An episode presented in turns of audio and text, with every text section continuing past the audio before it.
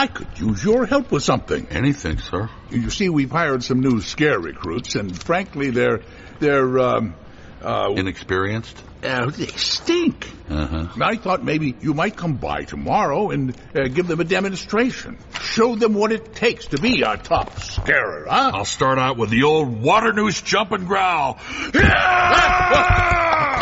oh, oh, yes. Now that's my boy.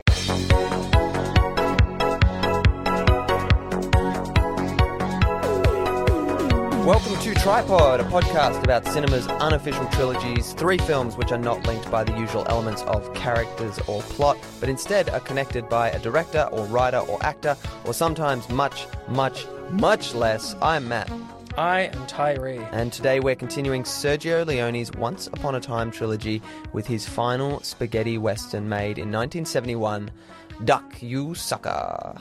Duck, you sucker. Is Connery in this film?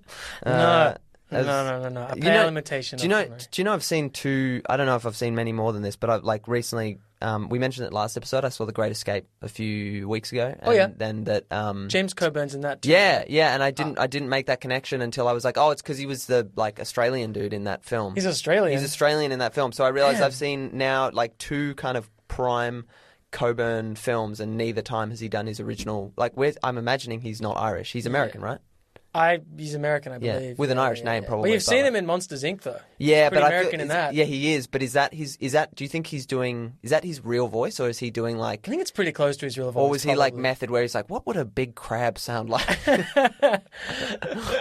What would a Lovecraftian crab Yeah. sound like that runs a business? he's pretty. He's amazing in that film. Yeah, he's good. Yeah, really good. Really that, nice. yeah. He he really like that. That's a really. He's got a really nice voice. I used to love, well, when I first got into movies and started thinking about them uh, as a kid turning into a teenager, I used to look at um, the cast of like Pixar movies and Mm. then like go, oh, I know that actor. And oh, that's who that guy is. I recognize him from that. Yeah, I and I was always like, oh, that crab must be doing that. someone, that. crab must be someone I know.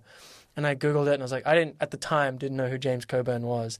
And I was like, oh, okay, I don't know this guy. It feels like you suffer a defeat, like where you're Yeah. just like, oh, but I don't. I th- recognize no that guy. connection. I knew Billy Crystal and I knew Yeah, yeah, um, uh, Sully. What's his? No, I've forgotten his John name. Goodman. John Goodman. Yeah. yeah, yeah. And um, and Steve Buscemi and everything. But then I was like, but oh, who's the crab? I don't know this crab. but now I do, Who's which is great. Now I can tux? revisit Monsters Inc. again. yeah, Hooray! yeah, um, Sullivan. um, yeah. That's his crab legs crawling across the floor. pretty pretty great. Weird that they had he was doing that in this movie as well. Yeah. Um, yeah, yeah, yeah, yeah, yeah. Duck You Sucker. Interesting film. Obviously, with the connection to you know the, the being the middle child of this trilogy, Yeah. People might be like, "Why is it a Once Upon a Time trilogy?" Yeah. Do you, do you have uh, the info on that? The, with, the, with the name kind of uh, big big scandal and big, big uh, what's the word like? The, the- scoop. the What's the scoop. scoop on the title? Yeah. Yeah, it would Duck You certainly Sucker help. a real it would, weird name. It would certainly help our case if it was called Once Upon a Time, etc., etc., because the other two movies have that in their title. Yeah. Um, This was originally called that though in the in its original screenplay name was, Yeah. was that wasn't it? Leone, yeah, Leone's first choice was Once Upon a Time, dot dot dot, the Revolution, which it it got that name in France. Yeah. I think as it was released, it was released as that in France. Once Upon a Time in the Revolution. No, just Once Upon a Time, dot dot dot. The Revolution. Oh wow. Okay. Yeah, yeah, yeah, yeah, yeah, I mean, French are big on revolutions. You know? Yeah, yeah. They, they wrote the book on it, and the musical as well.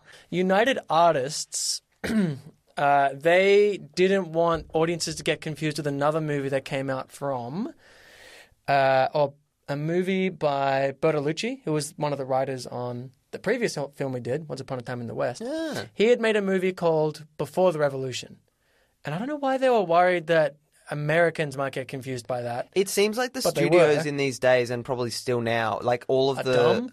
Well, assume that the audience is dumb. Yeah, Where they're like, yeah, oh, we don't want to confuse them. We don't think this will play. We don't want to do like, Yeah, yeah, yeah, you know, it's the same reason that they they even changed the name that they then called it because then they were like, well, because what was Leone, uh, the Italian title, Mm. uh, literally translated. I wrote it down on my phone. The Italian uh, actual name, which was. Um, Giù la testa. Yeah, Diego La Corleone. Testa, Corleone, which means keep your head down balls. But they removed the balls part and just called it G La Testa, which is just keep your head down, which I think is suits this fu- film in, term, I can terms imagine Justin Timberlake working at the United Artists Studio and going, "Lose the balls, just keep your head down." It wasn't balls though; it was bulls. Huh? It was bulls, like bull. Balls? Yeah, not balls. I'm pretty sure it was balls. A hundred percent no. What are you talking Oh, about? maybe I fucked up. I thought. What do you mean? So we we watched the same behind the scenes. keep your head down, balls. Of what? Leo- Leone's biographer saying. Leone's biographer saying, well, explaining this basically. Um, I thought I thought he said balls. no balls. Maybe that's why, because I was trying to translate it using Google Translate, and I was like, "That's No, because Carleone. Carleone means means balls, but also like carne like, is like the, the Latin kind of meat, Balls. meat or you know beef or whatever. So Ah. yeah, I'm, I'm assuming. I mean, maybe it's balls as well, but no, keep your head down. Balls is like a you know keep your head down fighters kind of a thing. Ah, okay, that makes a bit more sense. Maybe I was really confused as to what the Italian. Should- I mean, should I look up the definition of Carle? Like maybe I'm wrong. Maybe it is. No, because I tried translating this on Google Translate and it didn't pan out the way I wanted it to. Because I was like, "That's this is not working." Uh, whatever. I didn't want to second guess Christopher Frayling. I mean, he wrote the book on Leone, so Well, this is you, you. You bring this up, and you you mentioned it last episode that you didn't. You didn't have the chance to, or you forgot to talk about it. But you, you told me this amazing story Oh, about yeah. this guy who did Yes. this did this biography on Yeah, Leone. yeah, He's yeah. such a well uh, educated man when it comes to spaghetti westerns in this Yeah. period of time, which was kind of just like a decade in the '60s into the early '70s. Yeah. So Sir Christopher Frayling, to use his full title, Hmm. uh, was knighted for his contribution to the arts in his hometown or his home country of the United Kingdom, or, or you know Britain, whatever.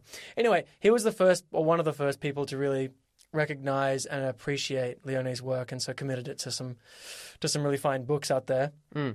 Sort of the Bible on Leone, anything like spaghetti western or you know Leone. Yeah. Um, and for that con- contribution and tons of other stuff that he did, he was knighted. But he, one thing he learned was when you get knighted, you get to pick your your sort of crest or your coat of arms. And I thought this was crazy. He was telling this on some other interview. He was like, "All right, what can I do? What what can be special about my crest?" And so he decided to like I- embed all these secret little nods to spaghetti westerns in his.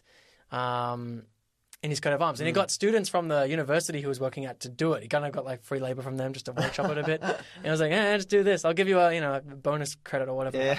Um, and so on there is number one, instead of a ribbon, which a lot of crests have at the bottom, the little ribbon, which has like a little motto of theirs in Latin. Hmm. Yeah, like, yeah. He chose, what's that sort of flat, long spaghetti?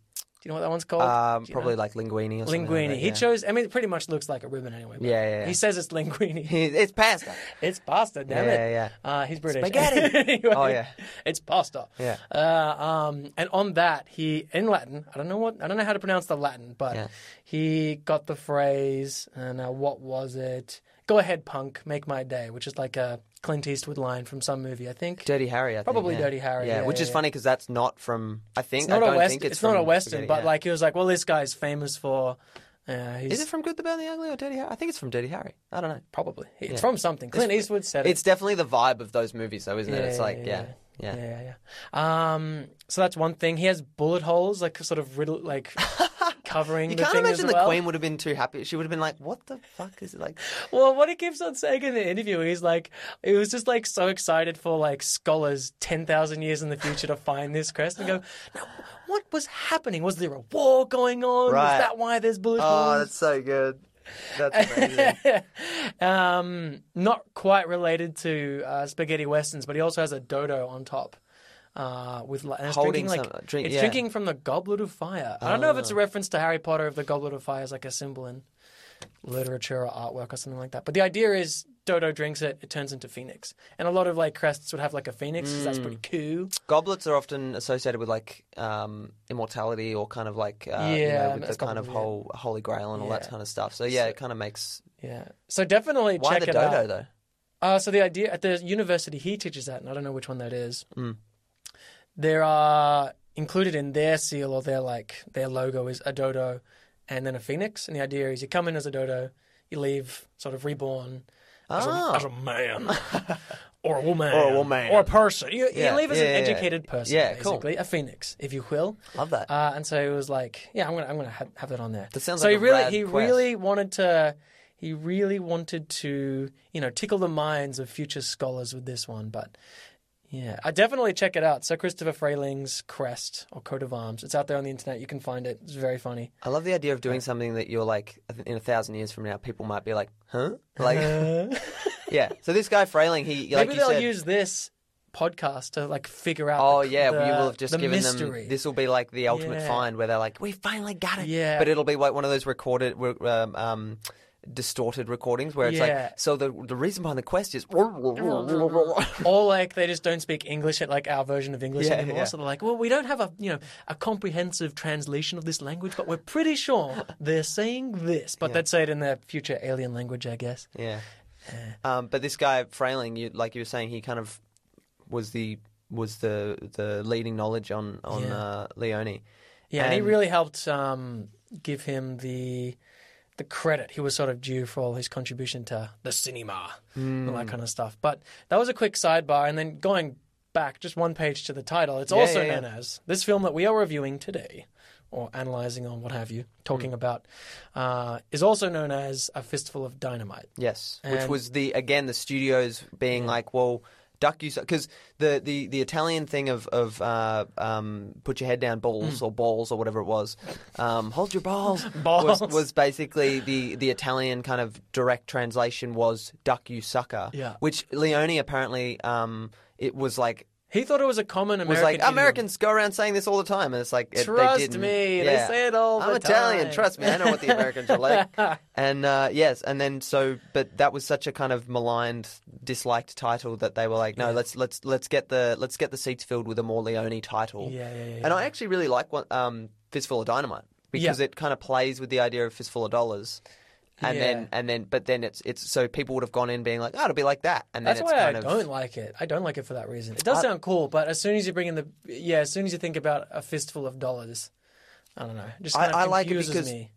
I like it because it it um I prefer I think Once Upon a Time It's better dot, the Ducky Revolution is better. Probably. Yeah, I but yeah, better. the best one. Yeah. Yeah, but but in terms of like the subversion of like people going in and being like, oh, it'll be like a fun like early Leone kind of like just wet, fun western with a lot of Yeah, you know. it's a sequel to the this one. Yeah, Hooray. and then it was like you know because this film this film really surprised me about how much it like kind of cha- I I when in the first twenty half an hour I thought it Mm. was just going to be a heist film and the the way it transpired and the way it Oh, yeah. uh, like just grew on me as I was watching it. It was I didn't expect it to be this this grim, this like hard to watch Mm. in certain parts. Um, and like also just yeah, really kind of a, a very interesting exploration in, into kind of the nature of revolutions and the truth behind them and things like that. It was I really enjoyed it. and also friendship. Yeah. The importance of And also tying a bunch of rich racists up in a wagon and stripping their, their clothes and in what in what and this brings up something I wanted to uh, talk about last episode, which is there was a stunt that happened in Once Upon a Time in the West where one of the guys in the saloons or whatever is shot from a window Yep. and falls through like a, a roof and then onto the decking of the. he falls like three times. He keeps on hitting surfaces and then So, keeps going but down. it, he lands in a way down. that I'm like, "Ah, that stunt had to have gone wrong because like Yeah. he and there are certain there's th- that and also there's a there's this um uh stunt or this this sequence at the start of this film where they where they tie up the the um, rich you know um, elitists and th- you know they fly off this wagon. Hmm. Yeah. I was like that. Oh, that, That would, that have was just sucked. Yeah, that yeah, they yeah. were naked and they, look fell so in dirt, frail. and one of them gets into pigs. landed. They fall into a sty of one of them gets landed on by two others as well, completely naked. sandwiched by dogs. I was like, this. I, so yeah, I, I don't know. And They- you get you get like you get full dick goes Yeah. right at you. The priests as full well. full ass. a man well of with the, cloth just like attacks you with like full balls and, Yeah. and wang. Yeah, maybe that's Yeah. why it was keep your head down balls. I don't know. Yeah, yeah, they're- yeah. um, but yeah, what did you think? I didn't. I didn't know much. I didn't know much going into this. I film. knew I knew bugger all this movie. You knew a little bit nothing. that it was about the Mexican Revolution, though, which you Oh, said that. last Yeah, episode, yeah, and that yeah. was what that was what like I, I found out about. But when I started watching it, I didn't expect it to go Hmm. that deep into it. I went, I f- kind of forgot about that detail, and then when it started the way it did, I was like, oh, it's just going to be about this guy who's kind of traversing that as opposed Yeah. to being involved in it. Yeah, to me, this movie. I mean, I, number one, I liked this a bit. Yeah, I, Why did I, say a bit? I liked it. I, I liked, liked it a it. lot. It was good. Yeah. yeah, yeah, yeah. It was definitely different, and it wasn't my favorite of his. There's some there's some odd things going on in there, and I don't think it worked on all the fronts it was fighting on. I don't think. Yeah. I think I would We'll agree get into that. that. Certainly not compared to the previous film that we've watched, like in terms of how that just kind of works Oh yeah, in every aspect. yeah, yeah. Uh, that Um, movie was like kind of undeniable, whereas this one, it's like you know, You can pick at some things. some and- notes. yeah. There's some yeah. notes. Yeah. I wouldn't ever bring them up to Leone himself because, well, he's dead, but he's also He's way more clued in than. I am. He also would uh, probably slap me like uh, like Juan slaps all of his kids in this Yeah. film repeatedly. Uh, exactly. Um, no, I liked this movie a lot. It's yeah, very different. It's got them robot horses. Uh, them robot horses. Hey, what you was- call them? I, I, Bikes. it, it surprised me when that motorbike showed up because Yeah. I was like thinking that it was a Western set in the 1800s, and then all of a sudden I was like, oh, it's Ooh. this is early 1900s, Yeah. like kind of we thing. have industry. yeah, the kind of Industry. yeah. I was really that was that was a cool point of difference. Well, this is the one. This is one of the connecting threads that join all these films together. Is it's sort of traversal through time, Mm. starting with the the sort of maybe would you call it the end of the Manifest Destiny period with the Once Upon a Time in the West, or What do the you mean bridge by that? between East and West is sort of ending. There's a period Oh, in yeah, American history certainly. called Manifest Destiny. Yeah, That's when right. the East was sort of well, the West was Yeah, go and make your own. Concord. Go and make your own yeah, yeah, futures yeah, kind of yeah, thing. Yeah, yeah. Um, that's it, and I, I forget the exact period of time it's set in, but you know, Mm. sort of the close of that era, era, and then someone got annoyed at me for using the word era because I never say era. You, you- Oh, I do you use the word era? I think I said era. Uh, yeah, okay, that makes sense. It makes sense. I always, for some reason, just call it era. I don't know though. I Maybe think don't. era makes more sense. Well, it yeah, was 'cause like era sounds like The it's a mistake. Exactly. Yeah. Yeah. yeah. Anyway, uh, Once Upon a Time in the West is uh, is the earliest film in this sort of trilogy, and then Yeah, this one's you know flash, flashing forward a couple of years, Mm. heading further maybe south towards the border, Yep. and then the next one's flashing forward another only like tw- like ten years. decades. I think. I think Only there's like a- 10 years, though. But I. Oh really? Well, because this is like set maybe what 1918. Yeah, about then.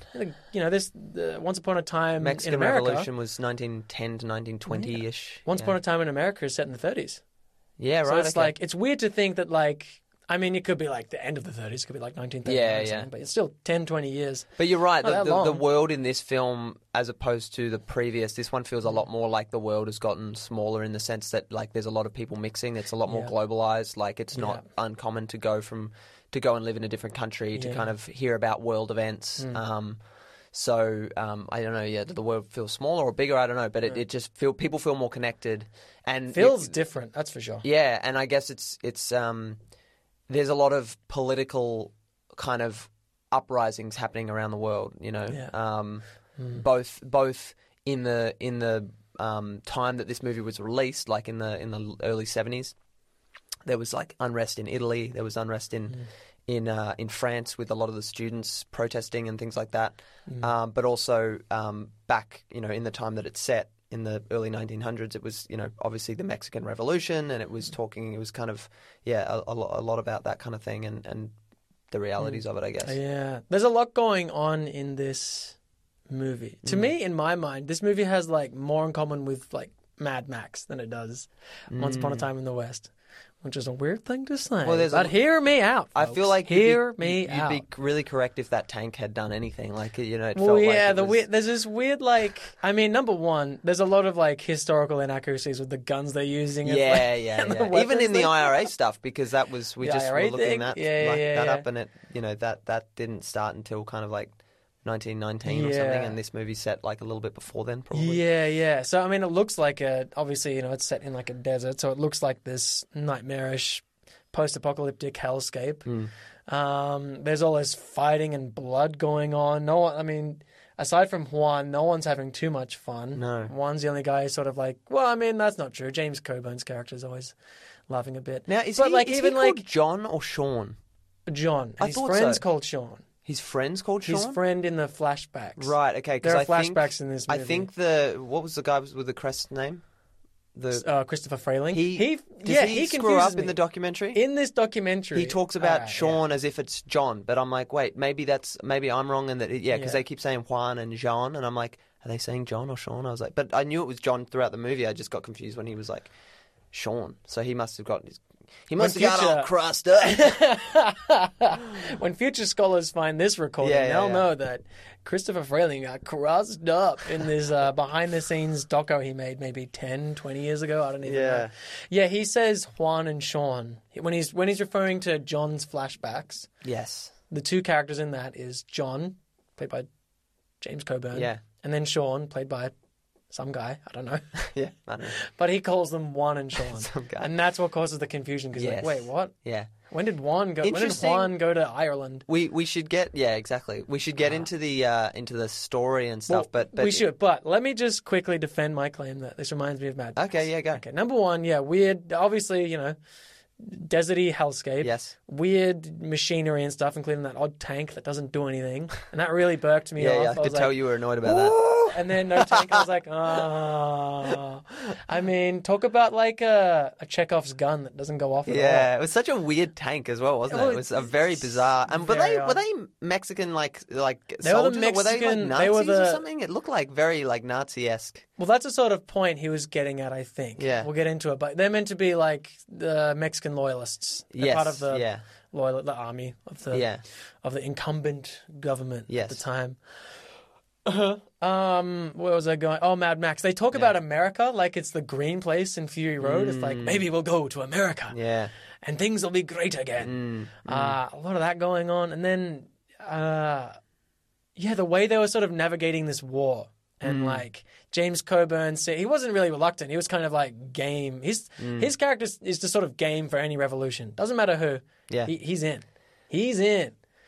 You want to get rid of the incumbent power? Oh, I'm in. yeah, yeah, yeah. I'm there. I'll bring my dynamite. Yeah. blow it to hell. and I love his character because you you think he's like he originally says to Juan that he's just looking for silver, right? Like he's going to go to the mines Yeah. to. So he's kind of he plays Juan really, really, really well in this first act Yeah. of this film, and then kind of the, the reverse happens eventually, which we'll talk about. But you know what? You want you, seeing as you brought up Mad Max, do you know Uh, what this film reminds me of? Uh, no. Two things. One of which I've brought up a few times on the show, I think, which is Butch Cassidy and Sundance Okay, yeah. in the sense that it's about this kind of friendship about with these two um, people kind of always staying one step ahead of the law uh, or of the, the kind of um, tyrannical powers.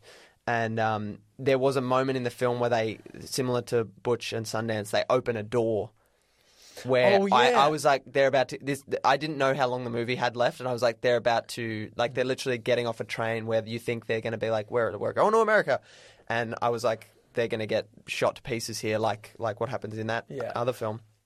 But that didn't happen. Uh, the other thing it reminded me of yeah. Tooth Fairy? a certain No. Okay. series about a plucky uh, young character who doesn't want to be part of the revolution, but is swept up. Oh. Andor. Ah. This movie walked so that Andor could run. Tara doesn't like Andor. He's wrong. Don't you reckon? I thought that there was like Yeah, no, I, I. I I thought- it is weird. That did pop into my head. I was like this is this is very similar to Andor Yeah. in I a lot of gonna- ways. For some reason, I thought you were going to say Porco Rosso, and I was like, oh, maybe. Uh, no, I didn't make, didn't make me think of that. No, no, no. No, it, it seemed like it was leading into that somehow. No, no. Talking about reluctance, and I was like, oh, that pig. I mean, maybe if maybe if uh, maybe if Coburn's character had been more kind of self-hating and like felt more guilty yeah, yeah, about yeah, his, uh, you know, maybe that would have been yeah, some kind of a no, he seems chill. yeah, Yeah. yeah. No, um, yeah, okay, I see, yeah, definitely. Yeah. The revolution. Just in the idea that Juan's character is Getting like, I don't want to. I'm a tourist. I don't want to be part of that. He's like, he's like literally in that vibe. The whole. He's like, I don't want to be part of this. So he's like literally in that moment where he's like, I just want the money. Like he's saying that. you know, I was like, yeah, this is this is exactly. Um, this is exactly like like that character arc in Andor where Cassian kind of goes from being like someone who doesn't want to be part of this thing at all Yeah. to then eventually, you know, kind of being like a lauded part of it. Yeah. Um, but yeah, it's kind of left to the imagination at the end, I guess, with one like what he's going to do. yeah. Anyway. And he had- yeah, well, I mean, we'll, we'll dig going right into going that. all the way back to the start is when we, we start with him pissing on an anthill, Yeah. which is Yeah. a there was some Such really a graphic opening. You you told me because you watched this before me. You were like, get ready for the first like twenty minutes of this because there are some like graphic, like really uncomfortable things to watch, Yeah. which which put me on edge immediately because Yeah. I struggle with that kind of like mouth eating Oh. kind of stuff, and there was so much of it in the start. So basically, Juan is um, originally thought of by the audience as kind of this wandering kind of He's a know, peasant, va- vagrant, yeah. Yeah, yeah. And uh, he gets he, he's he's very much begging for a, to basically hitchhike um, when this big kind of wagon bus comes along the trail, and he's just like awfully treated by these uh, by these people who uh, you never find out what the the the uh, driver wants him for, but it seems Oh no, as if he's gonna like. I what does he- rewatched it. Yeah, but this is do? this he wants is to like sell him to a show or something like something. No. it was like Pinocchio or something. he he's says like, ah, he you're says perfect. They'll I love wanna, you. I want to see you on that stage, but he's referring to the stage coach. So he is just wanting to see everyone's reaction to him putting this pe- like the peasant. Yeah, yeah, with bare stage. feet. But the and- thing yeah. Well, what the reason it doesn't work is he doesn't stick around. He's just like, all right, get in there, and then just walks away. Yeah, yeah, yeah. So he doesn't actually see Yeah. the socialites, you know, reaction Yes. to this guy being on there. Yeah, that's the thing. He gets put in this stagecoach, and it's a great moment because you think that it's. I, I didn't know what was going to be in it, but I didn't expect it to be so lavish and like it's this like Yeah. you know first class way across across the country, which Yeah, is yeah. The, the, all these uh, yeah, like you said, like elite kind of socialite people sitting in there, and they just they just start to absolutely berate. Um, Juan, Yeah. who is uh, almost is not a mute because obviously he talks at the start, but like he you don't get the sense that he is literate. You you think playing he's dumb like- yeah, he's scene. playing dumb very much so. Um, and then obviously to the point where when the stagecoach rolls through a small town, it is then immediately kind of uh, ambushed by who turns out to be Juan's family. Yeah, Uh, that reveal, by the way, was so good. So good. The stagecoach passes uh, from frame left to right, Mm. and there's these all these young people and old people lying on the side of the road. And as the coach sweeps past the camera, they've all just disappeared. Yeah. And then as you see, they've just jumped on the Yeah. the stagecoach and like disarmed it. And how fu- how funny was it? I had to watch it again. They they like they start blasting basically, Yeah. shooting, uh, killing all the guards on top of the stagecoach or whatever. And there's this, there's that guy who's like, I know what you call it. He's the one driving the horses in the front. Yeah. And they like, they disconnect the horses from the carriage and he Mm. just like launches forward and face plants into the rocks. Yeah. And then it's just like Yeah.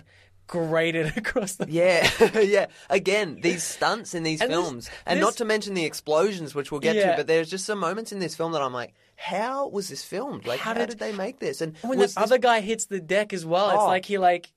He like like, collapses folds like, in a like a himself. Motorola phone. where yeah, he's, yeah, yeah, yeah, yeah, It's, yeah. He almost eats his own like dick or something like that. It's crazy. And like this this is Sergio Leone, so he's doing like 15, 16 takes or whatever. Oh, Probably man. not with the stunt people, but Oh, like yeah. imagine if you're like, did we get it? Uh, you- there was some, there was some stuff in the lens. We got to do it Yeah, again. we gotta do it again. There's some hair in the gate. you, you, you got the you nailed it uh, though with that with the mention of the shot that they use, where it's like so much of this film was so entertaining to watch purely Yeah. either because of the dialogue of of Sergio's scriptwriters, Hmm. um, which is one of them is Sergio Lorenzo, was it? Which is the other ones? But but also because the writers, did you say? yeah, it's there's another Uh, Sergio. yeah, we got Sergio Donati, and Luciano. Oh, that's what I Vincenzoni. Yes. Yeah, yeah, yeah, so those two, they're just their dialogue is really great through most of this. Right. Very And- different. not as like. It's a very different style from uh, Mickey Knox's. Yeah, but then also dialogue. just Yeah. Sergio's like directing style, the, the choices Mm. he makes with how to make characters have in like awesome entrances Mm. or really like dynamic scenes where, like you said, the stagecoach passes by. Yeah. And it's just that visual stuff where they're gone, and it all of a sudden you're like, oh, like something's Yeah. happening, something's Yeah. afoot. Like it's it's awesome. Yeah, he knows Um, how to give an actor a really great entrance. Yeah, awesome. just treat them well in terms of like making them look great with the soundtrack and the Yeah. the, the, the zooms and like close ups and all Mm. this kind of stuff. Basically, the the stagecoach is is like ransacked and all the people are taken out. Um, Juan, uh, in this really kind of hard to watch moment, basically takes the the woman away to this like ranch, like like this, you know, Mm. and like uh, yeah, assaults her. Um, and she is like so scared. The woman, that actress, was just so like fearful. Just her Mm. Yeah. Mm. eyes, like you know, and it's. Uh, it's a crazy moment in the film to Yeah. watch to because you know you're going to be with this character for the entirety of the Yeah. film, so it's this really difficult thing where you're like, oh, this, you know, Yeah, it's one of the more unpalatable things. Yeah. like, when you hear about how how studios keep cutting and removing scenes from movies, you're like, why didn't you cut that one? if there was one scene to cut, that one would do. it's so it's so um unflinching in its like Yeah, in its yeah. obviousness of what's happening. Yeah. It's doing two things. It's like saying, well, a- again, it's like like with the last movie, it's demystifying certain archetypes of Yes, you it's know, not. It's not a romantic version of what Yeah. this kind of thing is. Yeah. Yeah. Um, he's sort of, yeah, ma- showing you how terrible. Well, he's showing you like a, a very wide gamut of like uh, human nature, basically. Mm. Where one's like a very happy-go-lucky person, but he's also doing this terrible thing. Yeah. Um, it's also, I mean, like we said, the everyone on those on that stage coach is a bit of a dick.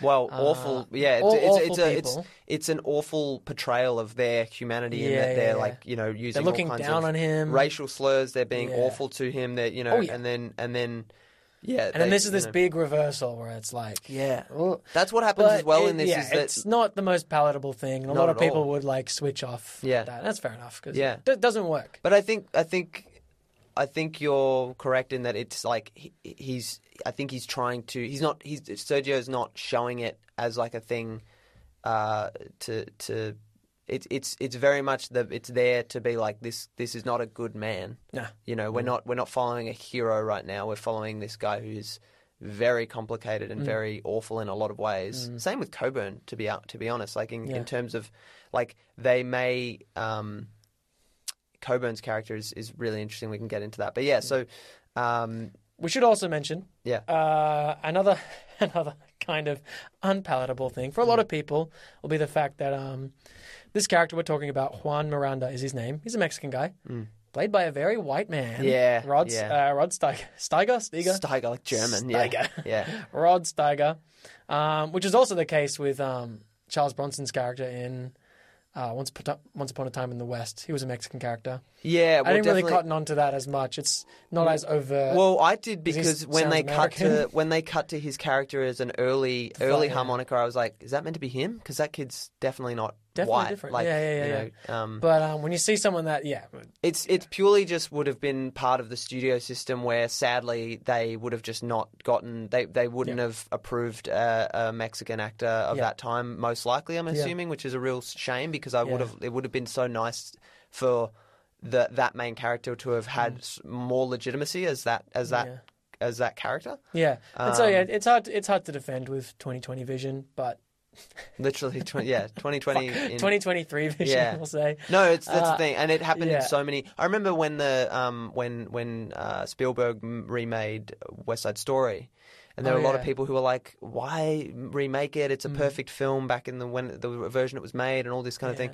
And the original's great, but th- this new one, not only is it wonderful as well, uh, in Mm. my opinion, but it also actually casts the sharks and the. Uh, you know, They have Latin actual American- sharks. it Hell ca- yeah. Oh my god! It casts the Latin American characters as Latin American. Like it's it's Right. so it's Yeah. it needed to be remade so that it could do justice to those characters and that culture and all that stuff, uh, all those yeah, cult- cultures. But yeah, this this this was. Um, yeah, his his accent is definitely like verging on like very much a stereotype. Yeah, um, I think- it's not take like it's it's it's t- complicated because in my opinion he's he's really good in this film. It's just a Oh, shame yeah. that he's not of that actual like he's you know he's definitely kind of what in He's some kind Mexican. of brown face Yeah. tan makeup Yeah, kind of yeah, thing. yeah. He's definitely, definitely 100% not a Mexican. Yeah. Um, you know, to his credit, he, do, he does do a good job. And apparently, he had spent three months working with um, accent and dialect coaches to to Hmm. nail the uh, nail the accent. Hmm. And I don't think he's doing you know an impression of No, a Mexican I- bandit, which yeah. is good. But yeah, it's it's a shame. But you know, Yeah, it's just what it is. it is what it is. But I'll yeah. say that until I die. He definitely... and then it won't be what it is anymore. It'll be what it ain't. Uh, um, but yeah, I think I think all the acting in this is, is done well, and I mean, I guess you could as- say as well that Coburn isn't Irish, but he probably No. is a few decades ago from his. Family, yeah, that's the thing. Yeah. I'm sure he's got some relation both there. Both did- lead you know- characters are doing hear accents about, in this film. Did you hear about how he like learned his accent, his Irish accent? So, like I said, Rod Steiger spent like three months working with someone to like nail it, and then Hmm. James Coburn he just spent five weeks in Ireland on vacation on holiday. Yeah, he was like, "Well, I'm going there anyway. I'm sure I'll pick it up." and then we get Duck, you sucker. yeah, Duck, you sucker. Yeah, Oh man. Um so we should we should mention the main characters of this little film Mm. are John Mallory, Mm-hmm. as we mentioned, is the Irish He's the IRA man who's Yeah. out here in the West. That's played by James Coburn. Sullivan! Uh, Mr. Waternoose. Mr. Waternoose! Give me back that child! uh, Rod, uh. Rod Steiger, who plays Juan Kids just don't scare like they used to. oh, so dumb. Oh, what a day. Oh yeah, is he the makes name? that what is coffee the sludge name? thing. Yeah, what is the name of the Ghostbusters in that movie? Aren't they called the IRA as well or something? Oh man, that's crazy if they are. They're called something like that. Yeah, something like that. Uh, anyway, Wow. it doesn't matter. Um, we have sorry, Juan Miranda is the other main character. Yeah. Uh, that's played by Rod Steiger, as we mentioned, and then another character who we'll get into is Doctor Villega, Mm. played by Romolo uh, Romolo Valli, and that's pretty much it. The other movie had such a much bigger cast, and this was one of the notes I wrote as I, I was watching this movie. this is the first note I wrote um, was I miss Jill. Yeah. That's all I wrote. I was like, man, I Yeah. wish we had a character like that again. yeah, there's no women in this movie. Yeah, oh, not, not at all. Um, Uh, which is kind of a shame because it feels like Leone going back to his like preference of like just not either like not having women at all or when he does they're not Yeah. great characters. yeah, well, Uh, except with the exception of Jill. yeah. And that yeah. that being said, I haven't actually seen a couple of his earlier like sp- um, Ah. Dollars trilogy. I've seen Ah. most. I've seen I think two of them, but yeah, Okay. There's only um, three, so you've seen seen most, most. of them. yeah.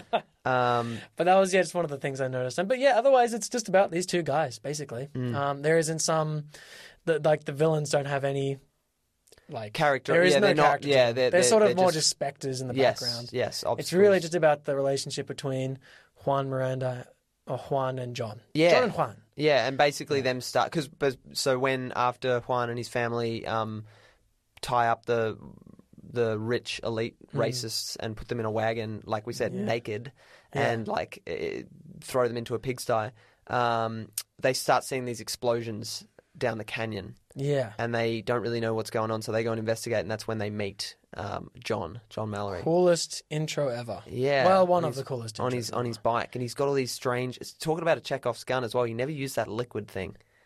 Yeah, You know, true. So basically, John is like, yeah, he's an IRA um, uh, He's an IRA man. expert. yeah, Um, which back explosives, in the context of, of this time would have been that basically, yeah, he, he had just fought. He's come from fighting the um, the English to to achieve independence for the um, for the Irish, and um, we get the sense of this through a number of flashbacks, similarly to Once Upon a Time in. Yep.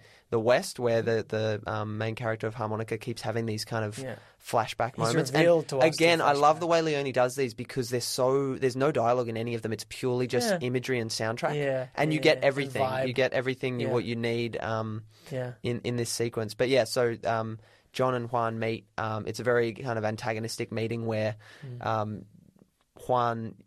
We're getting the sense that his character just shoots first and asks questions later in this film, where he just literally shoots John's motorbike. Yeah. John demands he fix it, fixes it after blowing a hole in the stagecoach that he and his family have Yeah. robbed. Yeah. Um, and yeah, they, there's this kind of back and forth for Hmm. most of the film, but certainly in this opening kind of relationship moment where, Bit of a measuring contest between the two. yeah, they're kind of, Yeah. you know, oh, well, I'll shoot this. Okay, well, I'll blow up this, that kind Yeah. of thing. And basically what happens is Juan then realizes who John is and thinks, well, he, he can help us to his family. He can help us go to um, Mesa Verde and, uh, and, and rob this bank that's there. I love that line as well. He's like, there's a bank. And he's like, what, what do you mean a bank? And he's, uh, um, you know, no, no, no, the bank. Like, it's like, Yeah, there's, this, yeah, this is the one to rob kind of Yeah. thing. So that, that's his goal is to try and get John on board so they can go to this city and, and, and achieve his dream of, of, of robbing this bank, which his father did and failed. Mm. Is his father the one that's like every every, every time yeah, Yeah, every time he talks it's just so It's raspy as hell. It sounds like sandpaper stuck in his Oh, throat or something. yeah. It's crazy. Yeah. Yeah, I love that. Uh, I love that. The reason they can't kill John on the spot is he's just like rigged. His his coat is just full of like dynamite sticks. Yeah. And he's like, if you shoot me, they'll have to change all the maps. yes That's a great line. which I thought as well. Did you think that was kind of realized at the end where because he like John's character meets an end similarly to what he like it's kind of foreshadowed where like Yeah, I guess they're so, gonna have yeah, to yeah. change some maps based on that explosion. Yeah, because that really made some. He got blowed up real good. Um, yeah. So uh, basically, they're yeah the way that Juan gets John on board eventually because John is like he, he. I think John probably assumes that Juan and his family are kind of vagrants and that they're useless and that they wouldn't be able to help him. Like he wants to get rid of them. He doesn't want to. He doesn't want to help them with their robbery. He's on. He's also sort of a loner. He is a loner, but I get the sense that like he doesn't think of them as being able to help him with what he's trying to do, or do you? Because like basically, how long do you think he's playing them to try and get them on board with this thing that he's going to do in Mesa Verde? It's a really good question. We're not really given that clue, are we? Um, I don't when because he also when he jumped. Because I don't even know when it like when when does John sort of recruit himself into the Revolutionary Army as well? So I think that he was doing that The whole time. the whole time. I think he was on his way to Mesa Verde to join with this. It's going in the opposite direction though. I thought he was on his way there. No, because like he rides. I mean, it's hard to say, but it looks like he rides. He's riding in the opposite direction to. Oh, to what? Maybe this is my visual Yeah, no, no, no, I know what you mean. Yeah, left yeah, to right, forward, I right took to it, left, backward. I took it that he was going because he told He- told he must be, that he was otherwise- going to the yeah. silver mines. Yeah, and I thought that in his when when it's revealed that he's then part of this because he knows everyone in Mesa Verde, like Mm. Yeah. he, and they're like, oh, it's John, like you know, Yeah. they, it sounds like they've recruited him almost. I don't Yeah.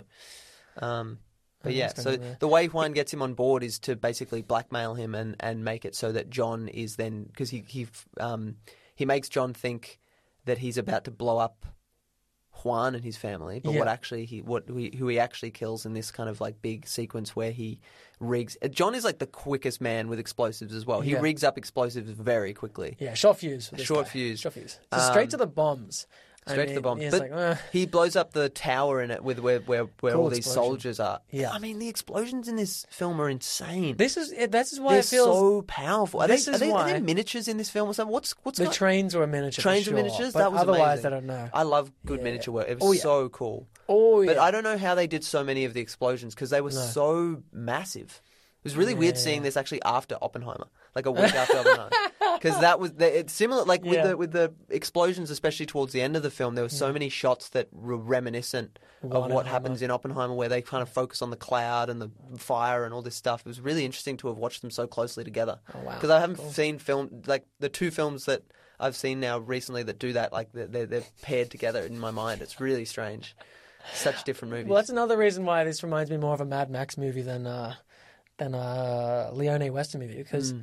Leone, well, like his his spaghetti westerns up until this point have mostly, for the most part, been about the suspense before a gun is pulled, right? Before like Hmm. someone pulls a trigger. You spend like two minutes with three characters facing off before that one of them just fires one shot, and that's Yeah. it. That's the scene, and it's all about the suspense and the build up. Whereas this is like just boom, just get shit blowing up as quickly as possible. There's no like standoffs. There's no uh, well, there's no planning going into it. It's just No. like I don't know, blow up this, ask questions later, basically. Yeah. So that's why I think more Fury Road than, yeah. than Once Upon a Time in the West. Basically. I think that's fair. I think that's fair. yeah. Um, Yeah, but it's a very convoluted way he tries to recruit John there. Like I was confused, and apparently there's a very big chunk or scene missing. I saw that. Yeah, yeah. So- do you think I'm? Do, am I? Am I? Am I talking? Am I talking? I think that's what's meant to happen because Like, I, I didn't revisit the scene. I was like, Yeah. okay, I'll just go along with it. But Basically, like, I think was he's- confused with that whole segment after the opening, after the opening introduction to Juan and John. yeah, where that second bit running around like. yeah. I was like, what the, f- what's mm. going on? Yeah. And like, oh man, I don't know. It was very confusing. But the fact that John was like dying of thirst, I thought he was like drunk and having like a fever dream. But apparently, that the context of the scene is he's because his bike is destroyed. And he's not teaming up with Juan, so he just walks through the desert. And so when he reaches his camp, he's like thirsty as shit. And he's like dying of thirst. Oh. And that's where he's like, right. Okay. It's also set up that he's a drunk, but we don't get that. That kind of gets dropped pretty quickly. I feel. Yeah, and that might have been because originally this part was written for the guy who plays Cheyenne in. Yeah, Once Upon a James Time. Robards. Yeah. Yeah. So maybe they were trying to play on that. Another studio note, and I like. Yeah. I love James Coburn. It's the first movie I've really seen with him where he's in a crab. Uh, but like, man, I just like I, I fell in love with James Robards. Uh, wait, James or Jason? Shit, James. Jason. Ja- Ja- uh, no, not Ro. Jason Robards. Oh, Ja- oh, Yeah, sorry, sorry, Jason Robards. yeah, I'm yeah. calling him James. Yeah. Sorry, Jason Robards. I fell in love with him in that last movie. Yeah, so yeah. I would have loved to see him in this. Hmm. He would have nailed it. And then another interesting casting. He, it also nearly went to Clint Eastwood for a bit as well. Hmm. It seems like the it seems like Leone went to Eastwood every time. Yeah, and Clint was like, "No, I'm good. No, I'm done with that. I'm done with that crap." And then he'll just make another western. He's like, "I want to Yeah. distance myself from westerns." I'm Makes Unforgiven or something. I'm like gonna do Hang 'em High. Hang 'em high. I'm turning into Ronald Reagan on Clint Eastwood. well, well, No, I don't want to do that anymore. no. Um, uh, yeah, so so it's interesting though because like uh, the, well, from what I've seen people write about this film is that it's one of one of it's it's one of it's his last spaghetti western. Yes. Yeah. It's Leone's last spaghetti western, but it's also his least remembered Mm. and I would argue it's probably his biggest in terms of the scope of it. Like there are some incredible sequences, some incredible action, explosions, gunfire. Mm-hmm. I don't think I've seen a, seen a movie where more people are killed. Yeah. Potentially, there are there the body count for this thing Hundreds is, of X's. is Not in real of- life, obviously. No, no. In the um, scene, in the movie. the body count for this is unreal. Oh, yeah. Um, and and and but but I will say that it's not mindless. Like I wasn't I wasn't ever um, watching it like and desensitized by the amount of it that was happening. I Mm. think that I think the way Leone kind of frames it is to often like add context to the idea that the revolution is happening Mm. and that it is bloody and violent and like that there's an opening quote by um, Chairman Mao at the Yeah. start of the film which is Yeah. talking about how revolutions aren't just like Very, very subtle, Leone. A Yeah. very subtle stroke there. I there think qu- this film's about revolution. Was it, and your your yeah your opinions on it was was there was there a quote at the start of West? I couldn't remember. Was there something at the start of that? I feel silly for not remembering it. no, it just opens on that. It's it's silent. It's nothing. okay. Yeah, I don't, know, maybe believe I there's any quotes. Yeah, yeah, it's Might just like there's three oh, guys no, no, waiting. No, no, you know what? I'm so dumb. I'm thinking of Oppenheimer. yeah.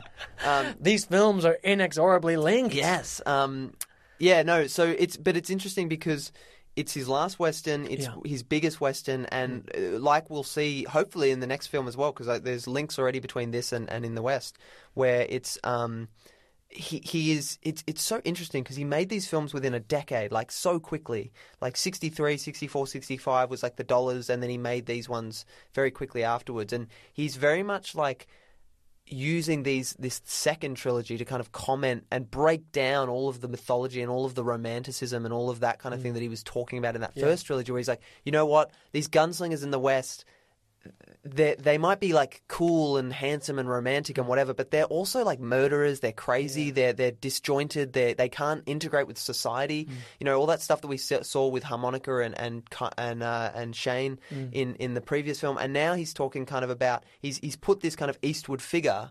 You reminded me when you said about Clint nearly being cast, where James uh, Coburn's character is like a, a you know that mythic Mm. kind of out of the dust kind of look at my beautiful like jacket and like it's filled with bombs It's a and I'm you know jacket. I'm almost like a superhero in terms of what I can do and Mm. I'm you know uh, and and then he's paired with with the um the kind of vagrant um, Mm. who uh, uh, Juan, who was originally intended to be kind of a cousin or the son even Yes. of Tuco from um, Good, the Bad, and the Ugly Yeah. which which is is again kind of putting these two together and showing how um, I think the, uh, the the documentarian, the the, the Mm. Sergio Leone expert, put it really well when he said that Leone almost is for the first time his characters are changing within the film. Yeah. you know, Eastwood is just Eastwood throughout those films. You know, and and Tuco's Tuco is just Tuco, that kind of thing. Like they're just the same. Whereas in in this film, they actually they start on opposite sides of where their ideals are. With Coburn, even though it's not obvious at the start, he's like revolution is really important. That's why I've come here to kind of help th- fight this fight and uh, overrun overrun the the, the tyrannical kind of government. And you know, Juan is like, no, I, I just, I've, I'm with my family. I'm going to stay out of trouble. I'm just going to create my own life. And and you know, I, he's very disenfranchised by the idea of a re- revolution. And I think throughout the film, they kind of, they kind of widen their scope. They, they kind of, they understand each other a bit more Yeah. as to, you know, Yeah. um, These are his most elastic characters, and that's another reason why it separates itself so much from his previous films. Yeah. the characters are actually changing. Yeah, I think that's why I started to become really enveloped in the story because Yeah. it has that it has that um dy- that dynamic to Mm. it where it's like you can feel these characters starting to learn and adapt their opinions about Yeah. these these big themes that he's tackling. It was Yeah. really it was a very interesting thing to watch. Yeah, I mean, yeah, yeah. It's you can't take that away from this movie. Hmm. It is interesting.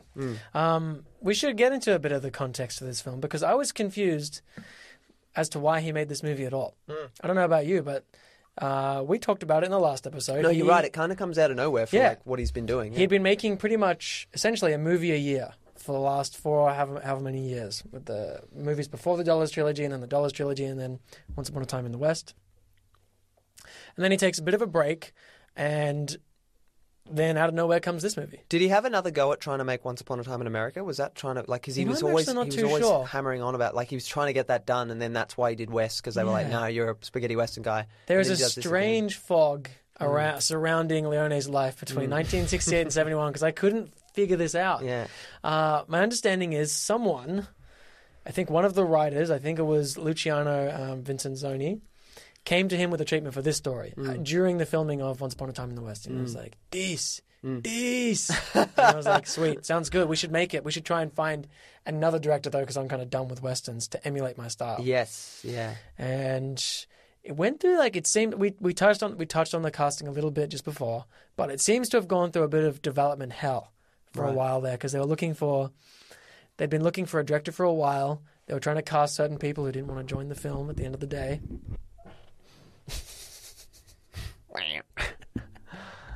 That was the most farty chair noise.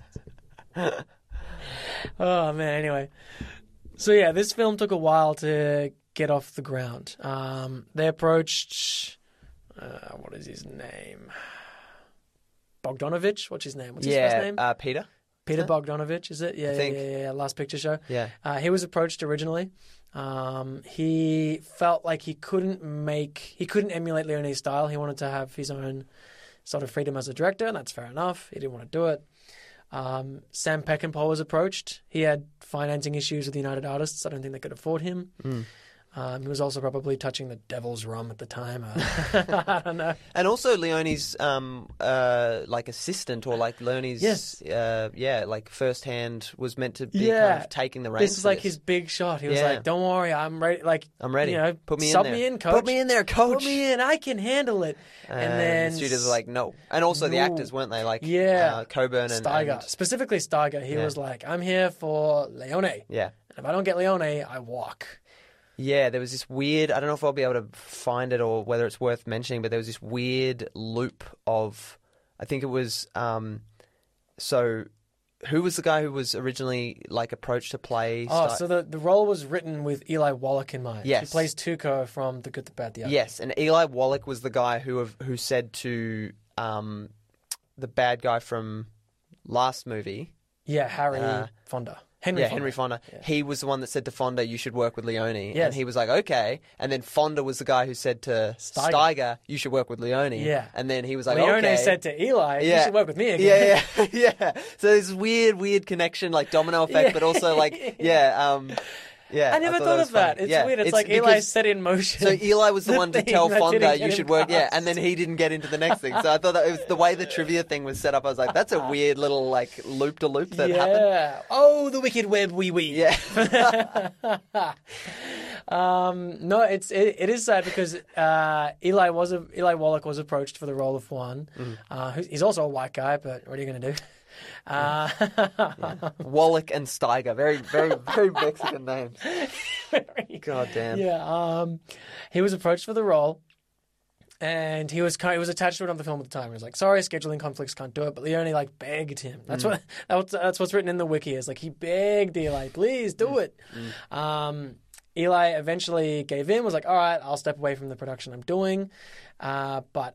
By that time, Steiger had already signed with United Artists and it Mm. was already a done deal. Steiger was already on board, and the studio didn't want to drop him because he, he was hot off an Oscar win. Mm. He was a big name, baby. In the heat of the night, is that what he won that for? In the heat of the night. Yeah, Yeah, have you seen that? Yeah. No, Do you know anything about it? no, Me neither. no. Anyway, Oh. moving on. we know films. Did we you, know uh, films did you good. did you did you take the two seconds that it would have taken to click on the link and No. read about it? No, no, no, of course not. Maybe we'll do that in a in a in a future trilogy.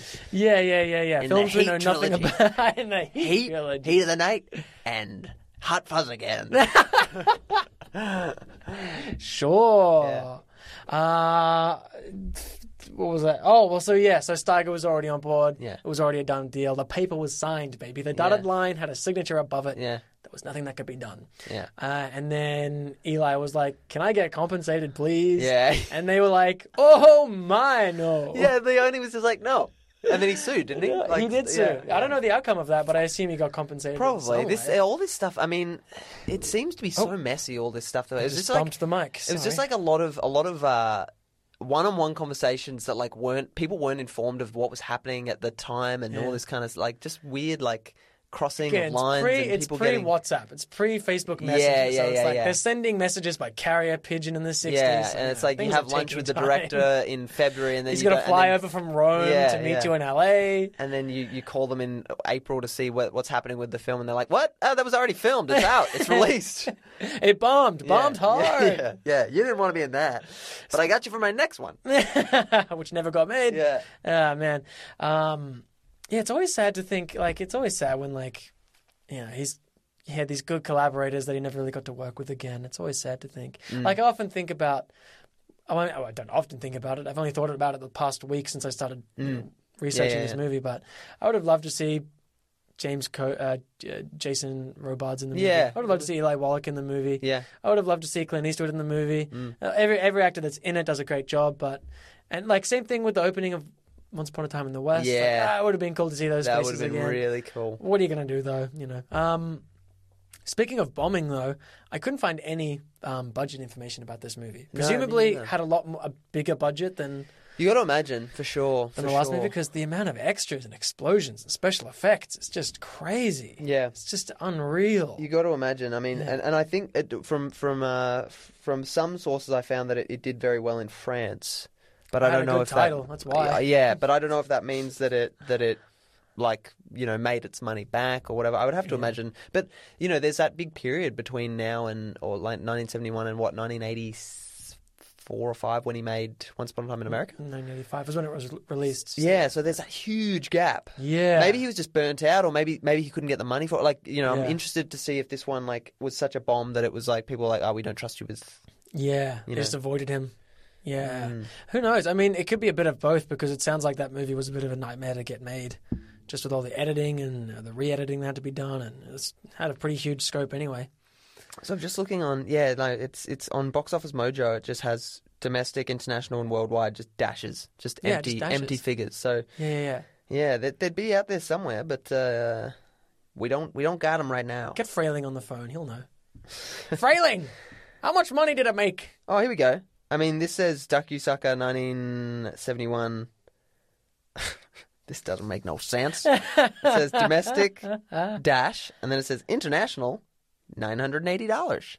Wow, raking it in. Yeah, which I'm Whoa. like, that can't be. But you know, adjusted for inflation, is better. Pr- pr- pr- pr- pretty good. Yeah, it says Pretty this good. is. Yeah, this is not correct at all. Anyway, um, so yeah, uh, this is a very long-winded way of saying I don't think Leone ever really intended on making this movie, but uh, it just came to be that no one else could make it. And also, Steiger was like, "Make the movie, Yeah. or I walk." and and Ah. and and personally, from Leone's perspective, um, he definitely had a lot to say about this kind of topic Yeah. because he. Um, you know, based on around the time, the, the late sixties, early seventies, there was some civil unrest going on in, in both uh, Mm. Italy, and France and Europe and things like that. Student Um, revolution or yeah, student in, in, in America as well. But but also from his childhood, he was born in Italy uh, at a time where um, his father was kind of on the wrong side of the, the political line in terms Mm. of it, it, it didn't sound so much as like a blacklist situation, Mm. but certainly there was there was some kind of um, element of that. Yeah, he was Um, marginalized for his yeah, for socialist kind of views. I, th- I believe is the is the correct um, direction he was, or the, the correct Not leaning he fascist, basically. No, he just wasn't exactly. a fascist. So, so, but uh, it's interesting the idea that that um, Uh. this film is about the the toll that revolutions take, and the Yeah. I think um, the not so much the that the history that hits history forgets about the toll, but that movies often forget about the toll. Ah. Movies romanticize. Movies, you know. Um, tell these stories of these heroes of the revolution, and they often make it quite a, a an aspirational kind of um, smooth, Mm. you know, transition from taking this tyrannical powers down and, and you know establishing you know free governments and all that kind of thing and democracies. And Leone just had never seen. Uh, or experienced personally, but also never seen in film that that representative of no, this this this stuff is bloody and it's dirty and it's messy and it's really um, it it shouldn't be made into some kind of aspirational fairy tale, you Yeah. know. And that's you know, there's literally shots that that that kind of focus on that during the film, like that incredible sequence where it pans over. You've got a few of them. There's one that pans over those trenches that all the um, all the Mexicans are getting shot in by the by the um, government's armies, um, which is just you know so rem- reminiscent of, of all sorts of awful kind of things like that, like um, like the killing fields and just awful like kind of human rights abuse and, and you know, and then there's the the cave scene as well, where we find out that Juan's family and all of his all of the people that they've freed, you know, because I, I love this the the structure of this film is really interesting because the first half is so much like yeah we we're doing it like we're yeah, joining yeah. this so revolution. Much, so much progress is made. Exactly. Even like you feel Yeah. like, oh wow, this movie's like they're getting they're getting things done really It's action. easily, you know. And and Juan is kind of Revolutions aren't confusing, Leone. They're Yeah. quite cut and dry. yeah, but that's he, I like the way he sets it up, where you know Juan is kind of dragged along by Character to join Mm. this revolution. He thinks that they're going to Mesa Verde to rob this bank, Mm. uh, and they end up they end up breaking into it. But there's it's it's not to rob the money; it's to break out these like the money's not there anymore. It's it's actually being used as like a prison, a, a holding cell for all these um, revolutionaries and. Uh, political prisoners, and they're all freed in this moment of heroics by the by Juan and his his people that he doesn't even know he's he's doing. So he's kind of inadvertently pushed into this this sequence, and uh, and is very annoyed at John for doing that to him. Um, but yeah, it's it's it's interesting that that's how the film is set up. To then you think, oh, if this was like a ninety minute movie, it would be like nothing went wrong and everything was great, and they did it. And it would almost be like a comedic romp of like, look at this guy who wanted money and wanted wanted all the wrong things in life, and then turned out to be a hero of the revolution. But Yeah. then obviously the last half is all about kind of the consequences and the toll that that stuff takes. So Yeah. Um, it's a lot more heavy than you expect it's going to be. I think. Yeah, a real Han Solo moment for Juan, you could say. Yeah, a, Yeah, real. Juan Solo. oh, Juan Solo. It's hard not to see a little bit of this in uh, Star Wars, even though that's way more. Oh, yeah, no, no, no. And that shows Revolutions being very, very simple. Um, But that's it's all. just- that's what Star Wars you know, is, isn't it? The, it's Star all about a re- rebellion. Yeah. Yeah, yeah, a film that was like, let's have the revolutionaries play the main characters as opposed to the other way around. Hmm. Um, let's get reluctant heroes in there as well, Hmm.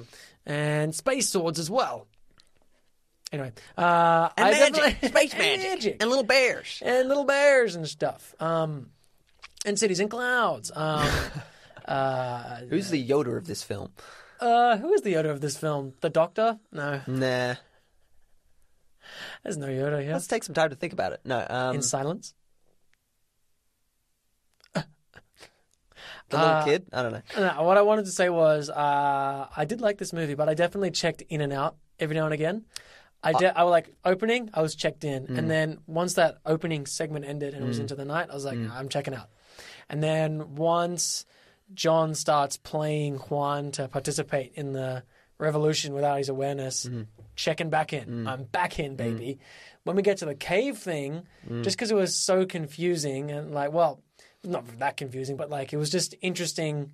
The, the It was the- strange. The, cut from their a- from yeah, their it success of the cut. bridge to then to then the To cave then- where you're like, wait, what happened? You couldn't see why they were sad for so long, and Yeah. like I started to check out. Oh no, I, I was very sure of why they were sad. Okay, I, was mean, I like- assumed I was like, I'm pretty sure they're all dead. Okay, they're Yeah, all dead. yeah. And then it took me a while to check back in again. I don't think it was until I don't think it was until uh, the sort of break into the, the final act Mm. when they're on the train and it's like, let's go to America. And then they don't go to America. They continue the revolution again, and we're Mm. back in. I, I checked back in for that, but um, So you're kind of hot and cold on a few. and cold, I think yeah, yeah. I think I think that that's potentially like I watched this movie in parts, Hmm. and I think that helped in terms of can, like have my interest in it like renewed every you know hour or so because it's a Yep. two and a half hour film. Hmm. Um, but just by by nature of how the way Leone makes films, it, it is it just takes its time. Yeah. there are sequences that, or even like he just he takes his time with setup.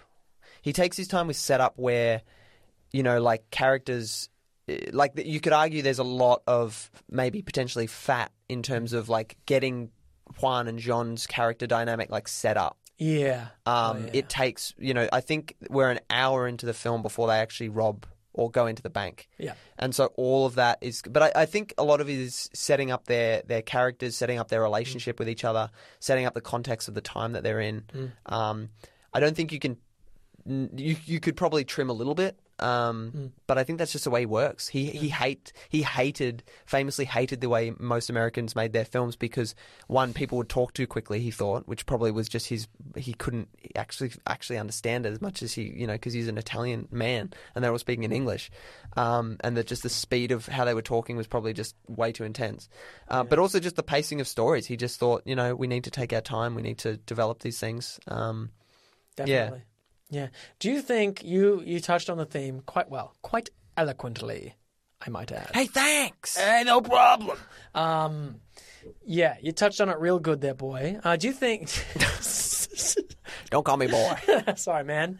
Uh, do you think this movie swings and hits uh, the ball with that theme? Do you think it like it it gave you a message to take away and mull over and stew over after the credits roll?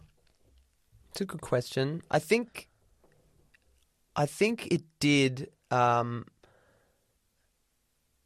and it. I think I like the way that it's. It, I like films that kind of like tackle things the way they actually like the like I, I found that all of the stuff like I said about the when they were showing all like there's a lot of death in this film and I think there's a lot of characters lamenting on that kind of thing as well like actually going through it and you know finding it really difficult. Like when when they were originally in the cave and Juan is looking up so upset I actually originally thought that he was kind of lamenting what they had just done which is like slaughter all those soldiers over that bridge.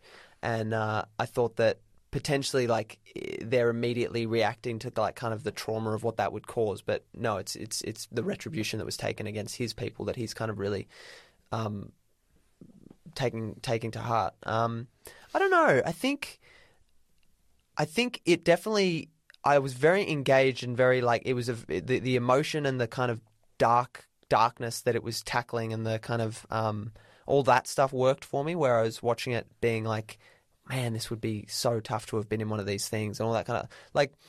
Yeah, I don't know. What did what did you what did you feel like you were left with? Because I, I definitely don't I don't think it swung and hit as well as Once Upon a Time in the West, but I think that potentially the subject matter that is tackling hmm. in this film is a little bit more complicated, a hmm. little bit more wide reaching, hmm. and I think what it did succeed in is that just the simple idea that revolutions are more complicated than what is often written or told about in stories. Right. Uh, and that we need to remember that, and we need to remember these people's sacrifices, and we need to remember. In some ways, it, it, it, maybe it was a bit muddied or confused the, the theme or the way he was telling it because at sometimes at some points I thought is what he's saying is, is is what Leone saying that revolutions are not worth it for the toll that they take? Or is it just that we need to remember the toll that they take? And I think it is the latter but I think there was a bit of uh, uh, sometimes I was like is is he saying that this isn't worth it at all because but no I think it's I think it's crystallized in that scene where Juan yells at John about don't tell me about revolutions because I know revolutions. I know you know I feel like Juan when he was younger could have been more of a, an idealist kind of guy and then having grown up in Mexico the, in the late 1800s, early 1900s, where he would have seen his class of people, the poorer class of the socioeconomic classes, like be trampled, be be be uh, be radicalized, and then be put on the front line, and then be killed. And nothing to have transgressed or nothing to have happened for them. You know, they're the ones fighting this revolution, he, th- he says. And, and what happens to them? Well, they get killed, and everyone else just talks about the the resulting you know um, shifts in power if they even happen. So I think he's just like I think Juan is confused about what he thinks about revolutions, and he's kind of tested on that throughout the film. Yeah. I'm really curious to know what you think about the end as well, with with his like, what do I do? Like he's literally like, what do I do now? yeah. and I think that that's because his guiding light in this film, John, Yeah. is kind of taken away, and so he's like, "What? I, you've put me in this position that I don't necessarily want to be in or believe in, and what do I do now?" What did you think? What was your take on the on First how of it executed? First of all, spoiler alert for the movie: John dies. They're gonna have to change the maps. They're gonna have to change the maps for this one. Uh, eh, I don't know. See, I feel like it's almost like two films in one. And they don't Yeah. always. They're not always perfectly. Yeah, yeah, well said. I definitely had that thought while I was watching it. Yeah. Yeah. yeah, I mean, like, there's times where Leone seems to be saying in interviews and such that it's not about revolutions at all, and then it's more just about friendship. And like, we just needed a good backdrop, and the Mexican Revolution was a good backdrop. And how to, how does a book smart intellectual who's a bit self righteous become friends with a uh, out of touch or you might say like naive um, person who lives on the outskirts? How do you get them to unite over I don't know something? Uh, and then at other times, yeah, it's it's commenting way too much on the, on, the- on the revolution.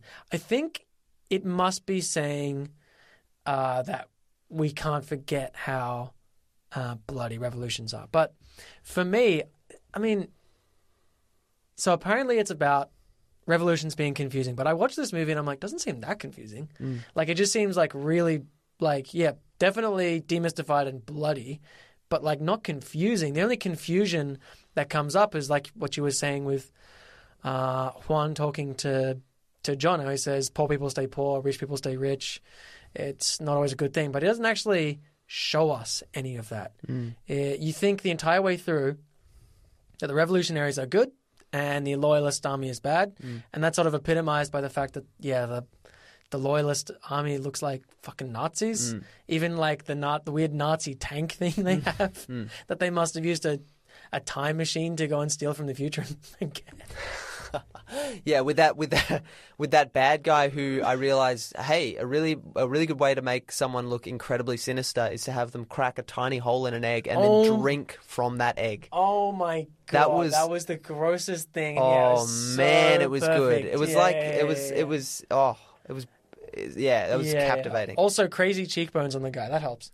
I mean, again with the Nazi stuff though, he just Yeah. looked such like a skele- skeletal kind of like yeah, He had that sort of SS type. The art, the, the, the- SS, the outfits yeah. and everything. Yeah. yeah. So it, to me, the revolution didn't seem that confusing at all.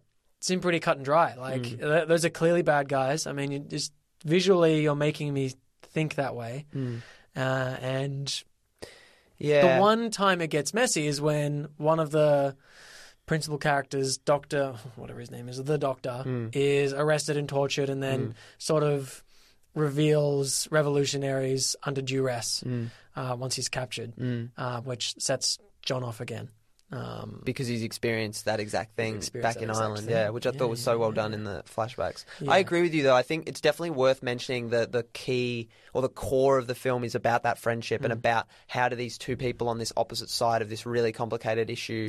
Come together and, and help each other out, which I really like that. I love that as a framing device for a film of like, I'm going to put these two opposites together and they're going to become friends despite the fact that one of them is an Mm. Idealist and the other one is a, is kind of um, disenfranchised with the whole yeah. thing. How do you get these two disparate people to become Yeah. friends? What would it take? Yeah, but I, I think you're right as well. I think it would have been really helpful if we got a context for where they were at in Mm. the revolution, because in the context of history, the way the Mexican Revolution, I was reading about it the other day, like that was confusing in the sense where it was a dictatorship, like very, very, very basically speaking, just for the purposes of this, like of, of getting through it quickly, where it was it was a dictatorship that was eventually toppled, and then like, but then it, but then the confusion started where it was a, it was a it was a a uh, a fight for the power and a fight Yeah. for trying to make change, was- and yeah. so there was a lot of people who were who were revolutionaries and Yeah. and it's uh, almost like three and- main factions. Yes, and the people history, wanting a constitution and stuff who were, I think they were called constitu- constitutionales Yes. in Mexico. Were Yeah. were I think the confusion on their part, on the foot soldiers' part of it, was that we've we've we've toppled the government, Mm. but now this other government's in, and they're not doing any of the changes that we fought for. So we need to fight again, and then this happens, and that like so all of that stuff. So I feel like you're exactly right. Like if we could get a sense of where they were at in their fighting, because it felt like it was very black and white of yes, these are the bad guys, these are the good guys, Yeah. and they just need to topple it, and then it'll all be okay. Yeah. And I feel like it would have been great if we could have got a sense of where they were at with their progress, Yeah. where they were at with their fighting. Had they toppled anyone yet? If they had, who had taken power? Had he had he back had he done backflips on what he said he was going to do? Yeah. That that kind of thing. Yeah, I think Mm, that's. I think that's exactly what it was missing potentially. Yeah. I hate to say it, but it's something that is done kind of well in Andor. they kind of do that kind of well. No, Yeah. I'm, I'm being a dick. Um, yeah, the the one hint you get about the progress of the revolution is uh, the the priest or one of those socialites in the in the stagecoach at the start says, um, and the revolution's nearly over. Mm. They've nearly won. Something to that effect. Yeah. Um, how much do you know about the? Me- you seem to know a little bit about the Mexican Revolution. I, I, that- I watched a, a, an abridged history on it the other day just to You live on the opposite part of the world. You should know what they're about. you have no Mexican heritage or anything. I was born 70 years after it finished. uh, Yeah. Should, yeah. Oh well, for listeners who want to do some further reading on the Mexican Revolution, because I, I thought, well, I mean, I thought I'd have a look, a look into it. Uh, Hmm. I just wanted to because, get con- context as to what Yeah. what kind, you know, because there's revolutions, all, exactly. and it, it's it's and it's a bit of a blind spot for me in history. It's like I, I have no idea what this revolution was about. I've heard about it, whispers and murmurs here and there. I've never actually looked into it. Same goes for the Irish Revolution. I was IRA. ignorant that Mexico even had a revolution, which Yeah. was, you know, speaks to my own education. I just yeah, didn't yeah, know yeah. that that was even a thing. Um, there is this really amazing three part series on YouTube, each part being about an hour, an hour and a half long, Mm. by a YouTuber named Kraut, K R A U T. He's this, he's just a, he's just a history fan, basically, a historian, geopolitical YouTuber, basically. And you can scrutinize his research and his takes at your own leisure. Uh, I, I, I'm a pea brained, you know, person when it comes to history, so I don't know if he is a very well researched person, he seems to be, you know, quite up to date with things. Yeah, And yeah. Anyway, here's a great three part series on uh, on uh, Mexico's history, uh, and one of the parts focuses yeah on the Mexican Revolution. What was interesting and what really like made my ears prick up was he says almost verbatim. He says. Uh, the Mexican Revolution is the one revolution that historians and people who love history tend to romanticize the most. And I was like, really? Oh, really? This is interesting because this is what exactly what Leone is touching on with like revolutions being romanticized. And he says specifically, I'm not making a movie about the Mexican Revolution. It's just revolutions in general. Hmm. The Mexican Revolution just helps because, you know, spaghetti westerns. Geographically, we have to be as well. geographically, yeah, yeah, you yeah, know, that just works. Yeah. It could have been a phony baloney one that he made up. And I think it's as well. It's on. that it's that thing of the idea of getting to America. Yeah. yeah. And the reason it's romanticized is uh, it's one of the only revolutions in history, one of the only revolutions in history that worked. And we're seeing it work today because the revolution ended up with the Mexican government we have Yeah. in power now. They went from a dictatorship to a constitutional That's right. democracy. You look at France's revolution and it went from, you know, that uprising to you know, them having a king to having an emperor. And then you look at the Soviet revolution, that didn't work. You look at the Spanish revolution, that didn't do shit. The Chinese revolution, I mean, that's turned into like a nightmare version of itself, hmm. basically. So, but this is the one case where the revolution really worked. Hmm. They nailed it, hmm. sort of. Uh, so it, it was, yeah, very interesting to look into that. And I highly recommend you go out there and watch that YouTube series. I think it's called uh, The Mexican Border or something Yeah. like that. Look it up. And it's Kraut, a- Kraut's the name of the YouTuber. It's, it's great. Really a point interesting of stuff. difference as well from say like the Irish or the Mm. American Revolutionary Wars where they were trying to get away from the British rule like so. Mm. many revolutions around the world like Indian and Australian and or you know Australian never happened uh, Eu- Eureka Eureka But one Stockade. day we'll federate, boy. Sovereign Hill mate Sovereign Um, Hill. I went a bit American there with my. I don't know why I can't nail Australian accents when I am Australian. It's fucked. Um, it's not good. Maybe it's the half Kiwi in you. I don't know. Maybe. Um, but yeah, the the you, like the Mexican one was not getting away from the British rule. It was getting away from their own their own kind of form of tyrannical kind of dictatorship. Yeah. Yeah, yeah, yeah. Another thing about Is this still a movie podcast? No, no, no, no, no, no.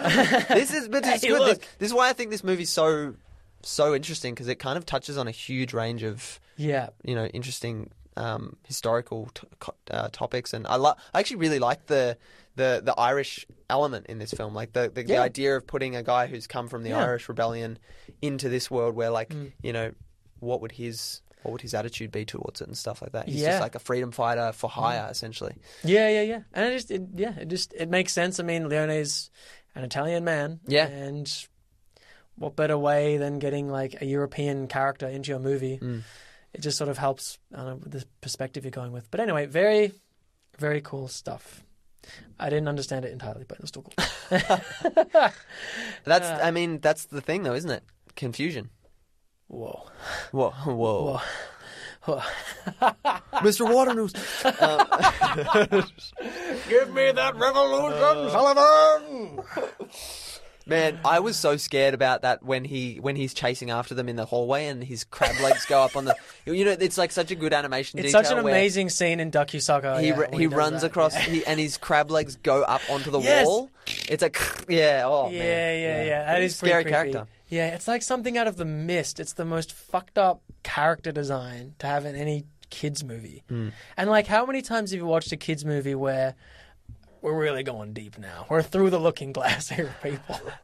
but how like crazy is it? How many times have you seen an animated kids movie where one character is way too fucked up? You're like, that doesn't work. That does, no kid should watch this. In terms of like his monster esque. Like I'm thinking, like I'm thinking, like all that Dark Crystal stuff, all that sort of Yeah, yeah, yeah. You're right. It's- never-ending it- yeah. story shit where it's No, like you're you were right, telling me that fucked up story about this horse or something in the never-ending Oh, story. yeah, no, I like, could be- scarred you as a kid. Oh yeah, yeah, yeah, yeah. There's, I, I can't remember it exactly. In my mind, it's the the flying dog that he's on that gets that drowns. But my Mm. brothers tell me, and I would trust them because they're older and we would have watched it together. Their memories would be solid on it. That it's it's actually he's like winged like Pegasus that like falls into like a pit of tar. And he's like all I remember is it's like I don't know what the kid's name is, but he's like, "Leave me, Johnny. It'll be okay. It's gonna be all right." And he like drowns in tar as the kid is like watching it. But I don't think the horse talks. That's just in my mind. The horse is just like the horse is its just like eyes were saying why. yeah, yeah, yeah. It's it's it's. Uh, Oh, I don't remember really anything about that film except the kid being on several flying animals, one of whom gets drowned, In and the other one, the other one is this dog with this weird eyes, like Yeah. weird, hu- big human eyes. Um, Anyway, Duck, You Sucker, amazing film. Really, really, really confusing stuff. no, I really liked it, especially because I don't think I was primed to enjoy it in the from the first. Um, from the fr- like, I just didn't. Exp- I didn't know it was going where it went. I thought it was going to be a, like a like a um kind of an older Leone, like an earlier Leone film, which is mm. just like about like maybe a bit smaller in scale, maybe Yeah. just about the bank robbery. Like I was, And very- the writers and- wanted and- it to be small and scale. Yeah, and I did- but I just didn't see the saying, whole- Let's bring it down, and he's like, no, no, boom, boom, Yeah. explosions. I just didn't see the Come whole on. their relationship going further than what it was at the start, which was kind of antagonistic and arguing. And they certainly have that throughout the thing. And I, but I didn't foresee any of the tragedies, like the the family, like all of his like his kids, and Yeah. you know That's that- another that- reason like, that was why- awful. That was really they they really held on those that scene in the Yeah. cave that was really hard to watch. It works to an extent that his family is yeah, massacred, basically. yeah, and, and then in subsequent scenes he you know, that's what really trips me up is like I find it hard to buy him not being a shell of a human in the scenes before the very ending. Mm. Juan, I mean, because like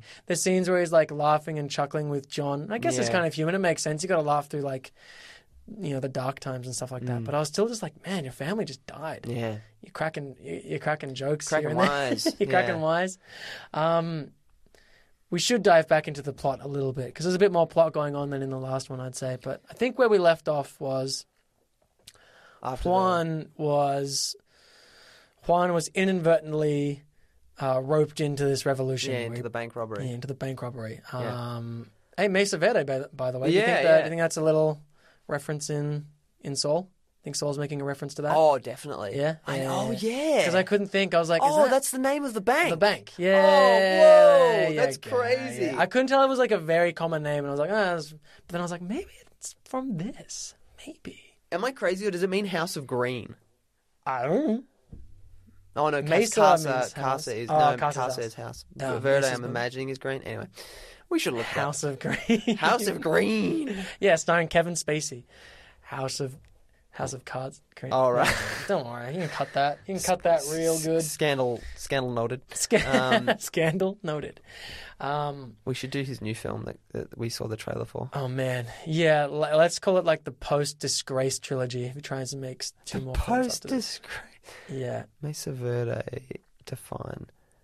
Mesa Verde means green table.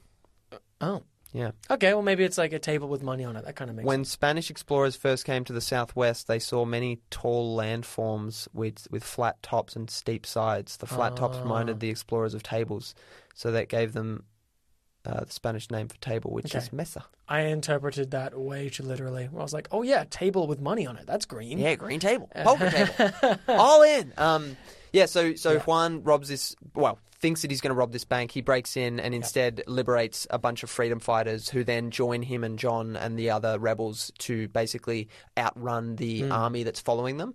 Um, John and Juan. Uh, well, John volunteers. Like, I'm sick of running. Let's let's make a stand. You all go. You all go into the hills and you know make for Hmm. you make for freedom. And me and uh, me and well, he wants to do it himself, but Juan is like doesn't want to be seen as like a coward, basically. so Um, he he stands with with John. yeah, and then immediately after his family leaves, um, Yeah. I also love how he says goodbye to his youngest kid, who he slaps continuously in the film, like just little like get out of here, get out of here, and he's and then he just like kind of gives all of his kids a kiss on the head, and then Yeah. like he just gives his kid like a big wink. He's just like like that. I don't know if you saw that; it's so great. Yeah, yeah. Like, Steiger really hammed it up. It was yeah. great. It was really Um, good so all the all the freedom fighters disappear, and they then John and Juan take on the the army, basically in a in an ambush kind of scenario where they the tank and all the horses go over this bridge, and there's this incredible explosion and. many horse lives were lost. And apparently the uh, oh I mean that's the other thing watching these you're like how did they did they were they doing the right stuff here with Oh this no, like, no, no, no, no, no, no, way no, no. So many of these horses would have been taken out to stud yeah after yeah, this yeah, movie. yeah. but like not in not taken out they to were as thrown down like, hills. Yeah. They're like their ears probably, you Yeah. know, like shocked from the Yeah, yeah, yeah. explosions. It was mad. it is it's a crazy time of filmmaking um, yeah, yeah, yeah, yeah. But yeah, so so they they have a win there, but then I think very Well, that's much where we also see the colonel, um, who's the Yeah, the egg the drinker. bad guy, sort of just a spectre in the movie. But yeah. Colonel's, we'll just call him the colonel from now. I think Yeah. that's fine. Doesn't But it's- have uh, much I of think a it's- character it's- going on for himself. This is probably the last kind of heroic victory that we see in this film a little bit, where or like the, you think it's gonna you think it's gonna go as well as it, what everything else has, Yeah. but then this is the first kind of cut to like big consequences where it's like they they have this big victory, they decimate this army, and then they immediately cut to the fact that Juan and John are in Mm. this cave and they've found Yeah. that all of their friends and family are, are gone. Like they've Yeah. been killed and they've been laid out in this cave. Which is supposedly a visual reference to a massacre that occurred in um, Italy. occupied Italy, Italy during the war. Yeah. So Yeah. it's very um it would have been very impactful at that time to see with all that Mm. context on it. Still, Um, yeah, it still would have been fresh in a lot of people's minds. have Yeah, yeah, yeah, yeah. Um but but certainly um certainly it's still very tough to watch in this in this one. It's just just Mm. holds uh, there's there's I think he I think it's silent for that part, isn't it? When you just he's just panning over all the all the bodies in the No, cave. I remember the Or is there score weirdly enough. of I remember a bit of like Morricone coming in again. Coming in. Incredible score in this film, by the Oh, way. Just, I was listening to it on the ride down here. It's so good. I wish, and like, if you wish, Matt, just play a bit of it right here, so that everyone can appreciate how great this score is. I man, I just wish.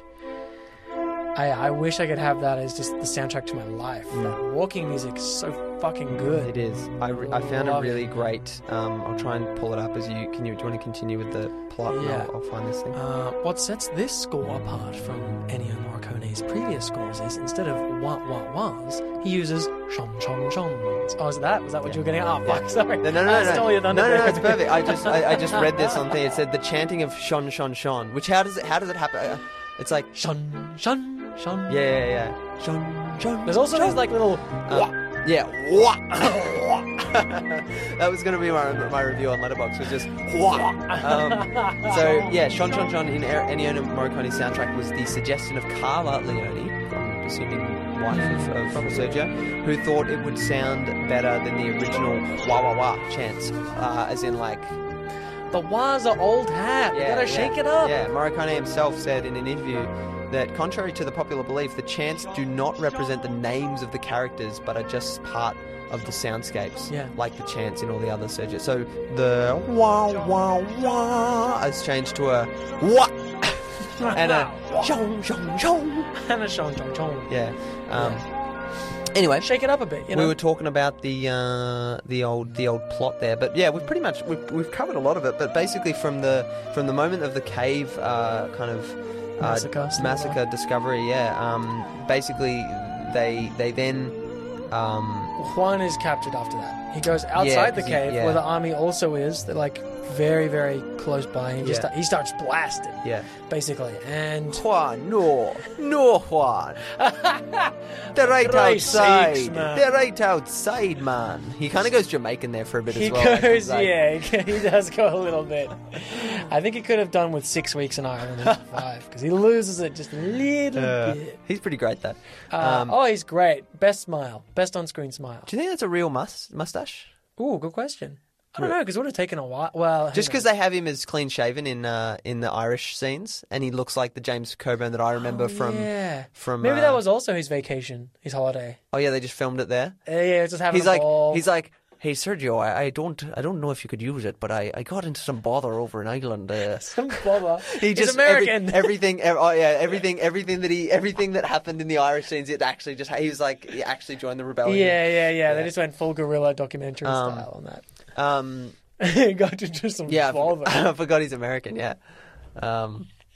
Forgot he was a crab. Uh, yeah, yeah, yeah, yeah. He's still crab. So He's assumed so crab form in this. so then. Uh, Well, so Juan is captured off screen. yes. You hear him shooting that machine gun, and then he's captured. This brings up the difficult kind That's where of it gets geography where it's like, how does then John get back to the city, to Mesa Verde, to see the executions and see that the doctor is kind of giving up their men Yeah. in the rain with that amazing scene that kind of really takes its time.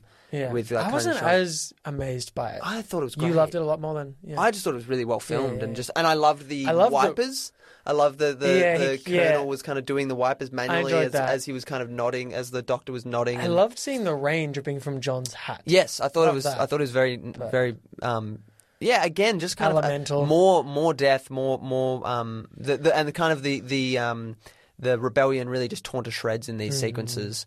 Um, when you think that they're kind of on the verge of victory, and then and then it gets to um, John saving Juan from the same Yeah. fate, which I was like, how does how did that all work? Like, how did he know where he was? There's a lot of confusion about how he got there, all that kind of. But yeah, but it's yeah. it's all put to bed and all okay when you hear "duck you sucker" again. No, no, he says short fuse. no, he says "duck you sucker." Oh no, no, no, no. He says Malloy.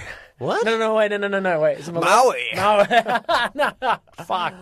What do you mean? He says "duck you sucker." No, he says short fuse. no, he doesn't. Yeah, he does. So like one, one When he gets when he gets when he breaks Juan free, he says, "I expected him to say duck you sucker." He says duck you sucker twice in the movie, all in that first section when he blows up the stagecoach. Then the third time we hear duck you is Juan saying it in the bank when they when they bust out all the prisoners. They never say duck sucker again. He says short fuse because some of his TNT have short fuses, which this is not really brought up again. No, don't shake your head at me. Don't shake your head. No, no, no, no, no. He no. says it when- listeners, uh, Matt's wrong. I'm, Uh, I'm, I'm thinking, I'm trying to give you the, I'm trying to think about it, but no, he says duck you sucker because Juan ducks before the wall explodes. I'm pretty sure he says short fuse. But because remember, there's one of Juan's friends no, he, kills I'm himself. hundred percent because it's sure a that he short says fuse. duck you sucker. I'm a I was, I was 100% like, sure. I knew, I knew John was going to break him free. I was like, all right, John's going to break him free, and he's going to say "duck you sucker," but he said "short fuse."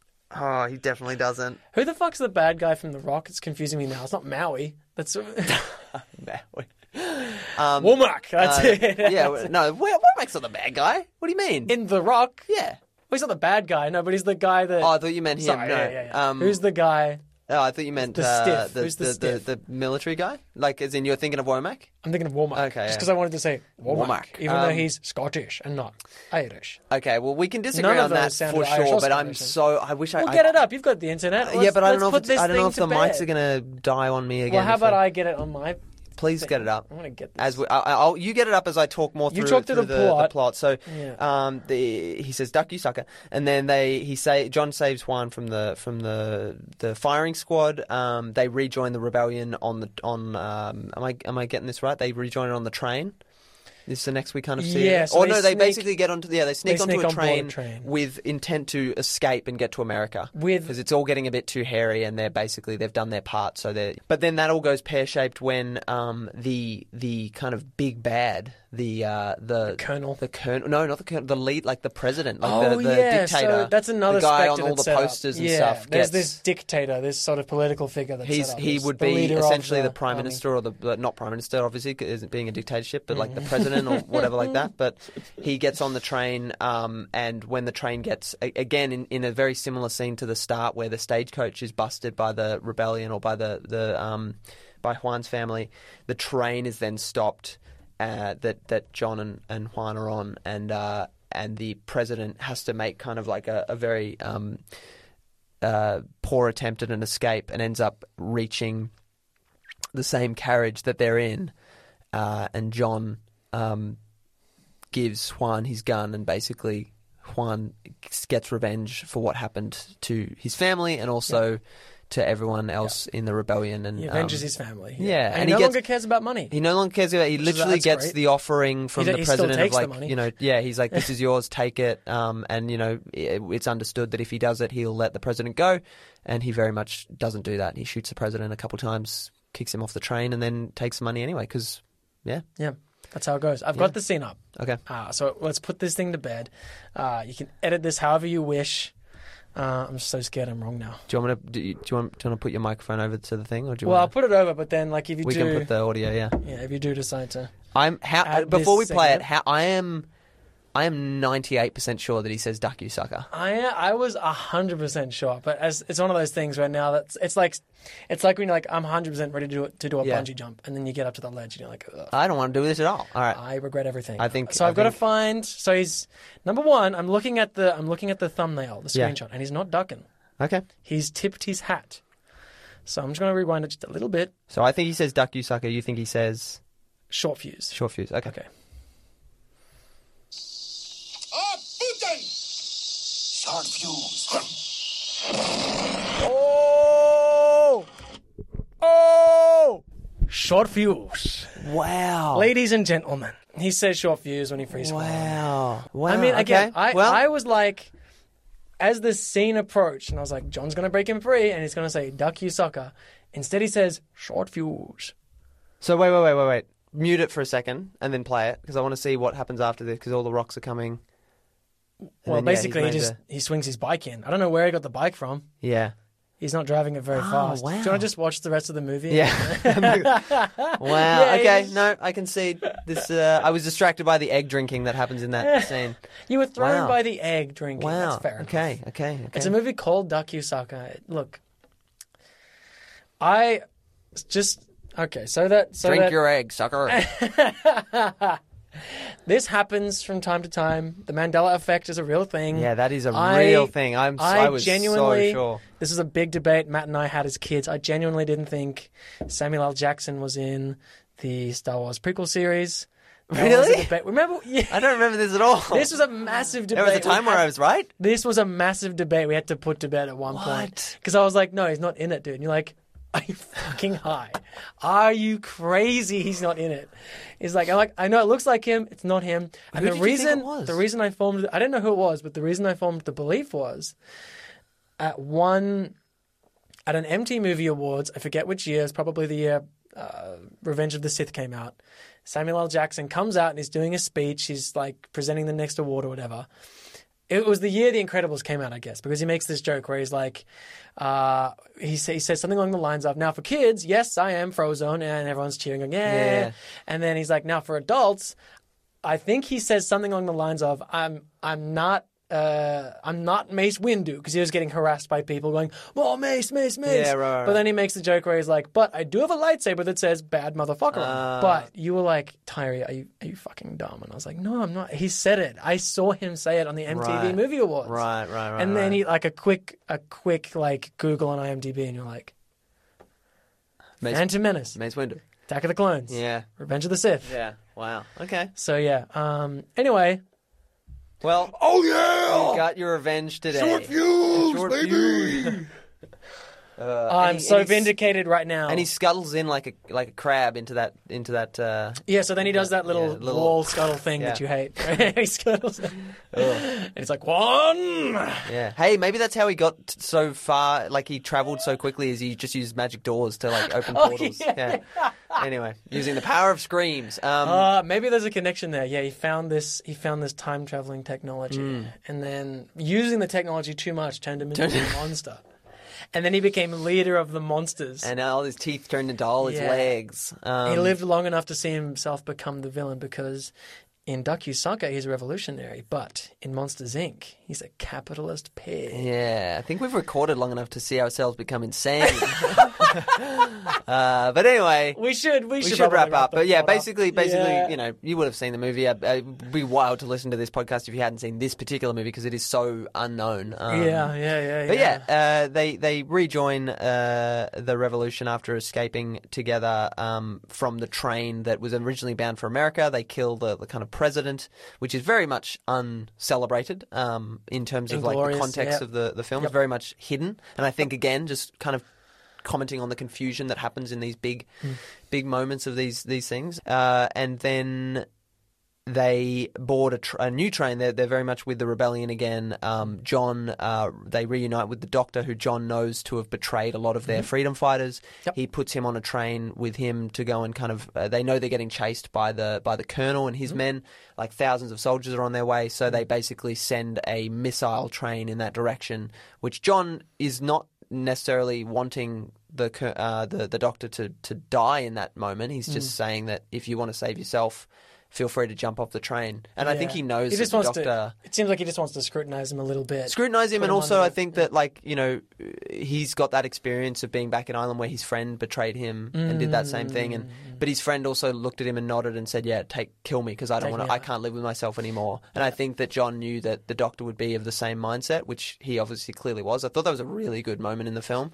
Yeah. Um, the doctor knows that he Yeah. because he, he kind of makes up he kind of um tries to justify what he's done where he's like well what should i do just kill myself like Yeah. you know and I'm an you know, asset, just, I'm just valuable to the revolution. yeah just because Yeah. i've i've given up my my people but the way he says it you can tell he doesn't believe it like it's the it's the the sentiment that like you you should have died you should have been tortured and died rather than give up the the names of these people Yeah, Uh, says, and- "I thought I would, but yeah you know, you put you once you're in that situation, you don't know until you're there." Basically. yeah yeah Uh, so the train, the trains collide they, they, pancake explode. into each other, basically. And this kind of sets up the final climax and action piece of the film, which is this incredibly big kind of firefight between the surviving Huge. soldiers and the um, freedom fighters. And Again, Yeah. sort of like sort of channeling sort of World War energy with that massive like battlefield that they lined up against, and Mm. big there's all these guns going off. And, yeah.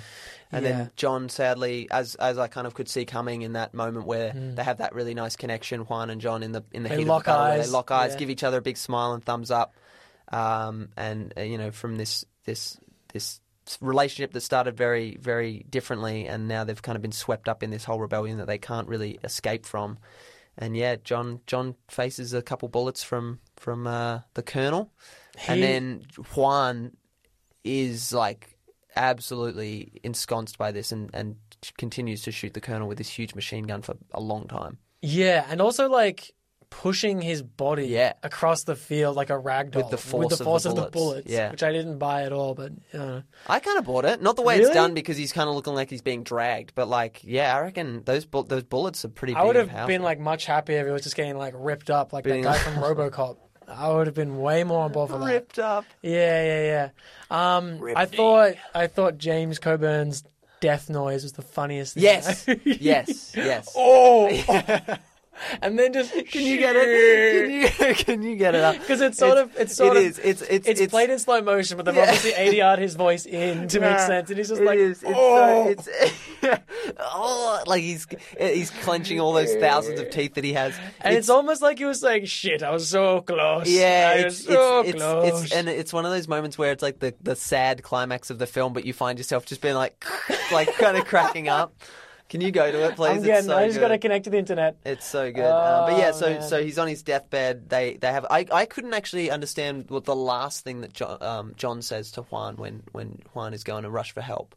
Um, All I know is that he asks for a light. He says, "Have you a light?" you like he does at the Yeah, start. and yeah. again, the only time he asks for a light isn't to smoke a cigarette. It's really to light up some TNT. yeah, we don't have to get the, the soundtrack if or the, the death noise if we can't. But it's Yeah, a uh, little bit of a. God, it's pest. God, it's funny. It really is funny. Well, look, I tell you what. Insert it right here, in post. You can do that. Yeah. You can do that.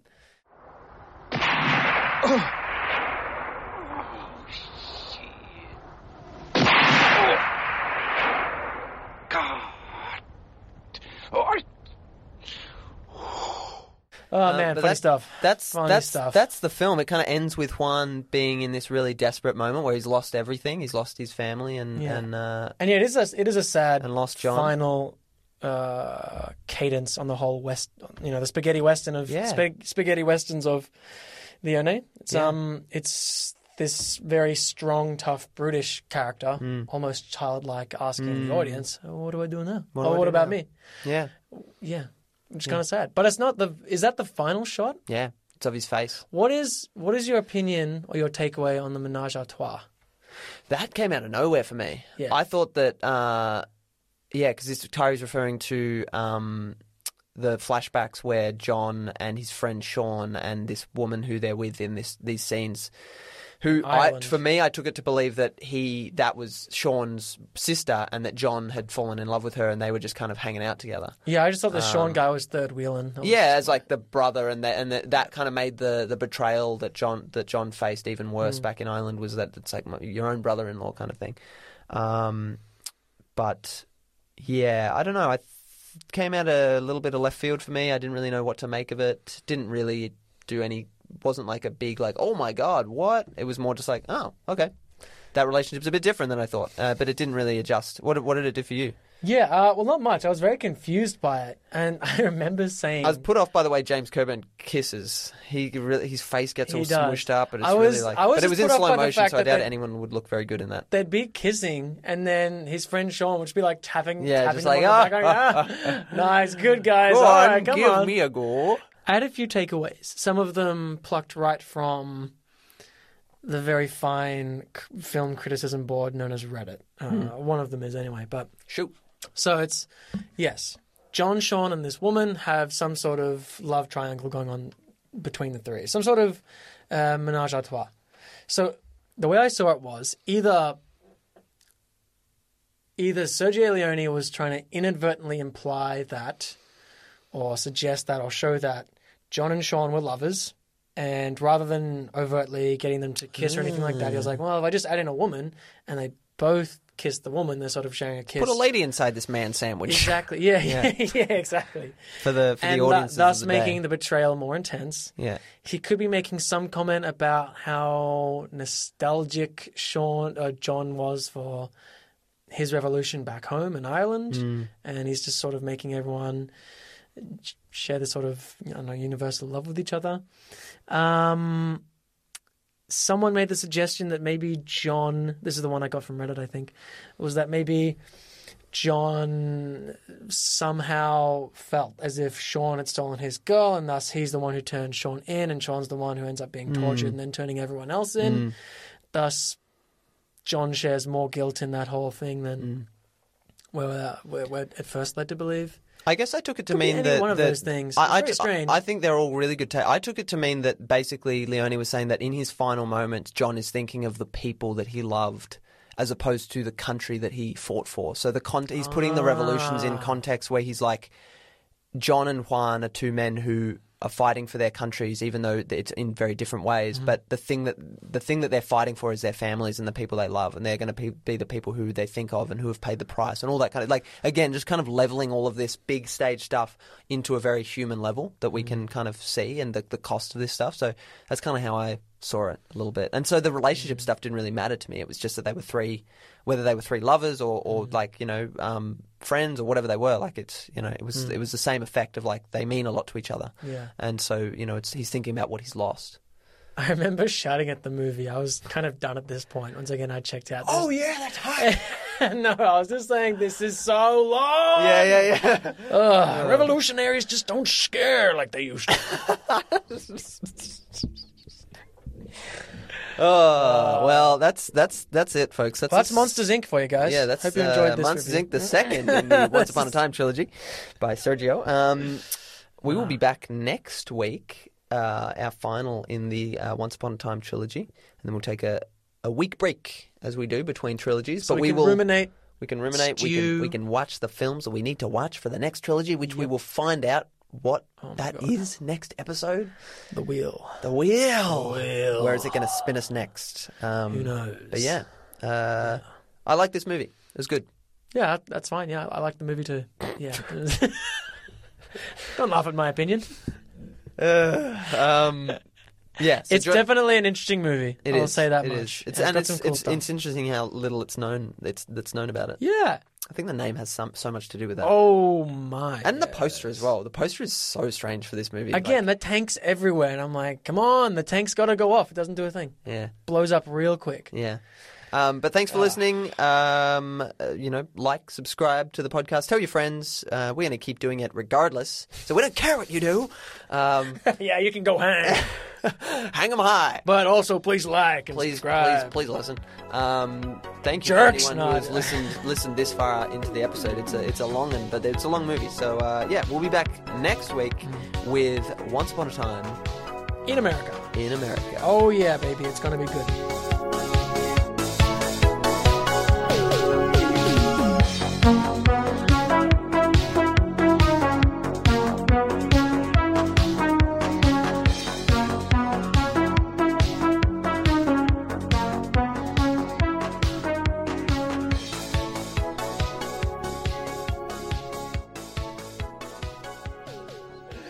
me that revolution, Sullivan!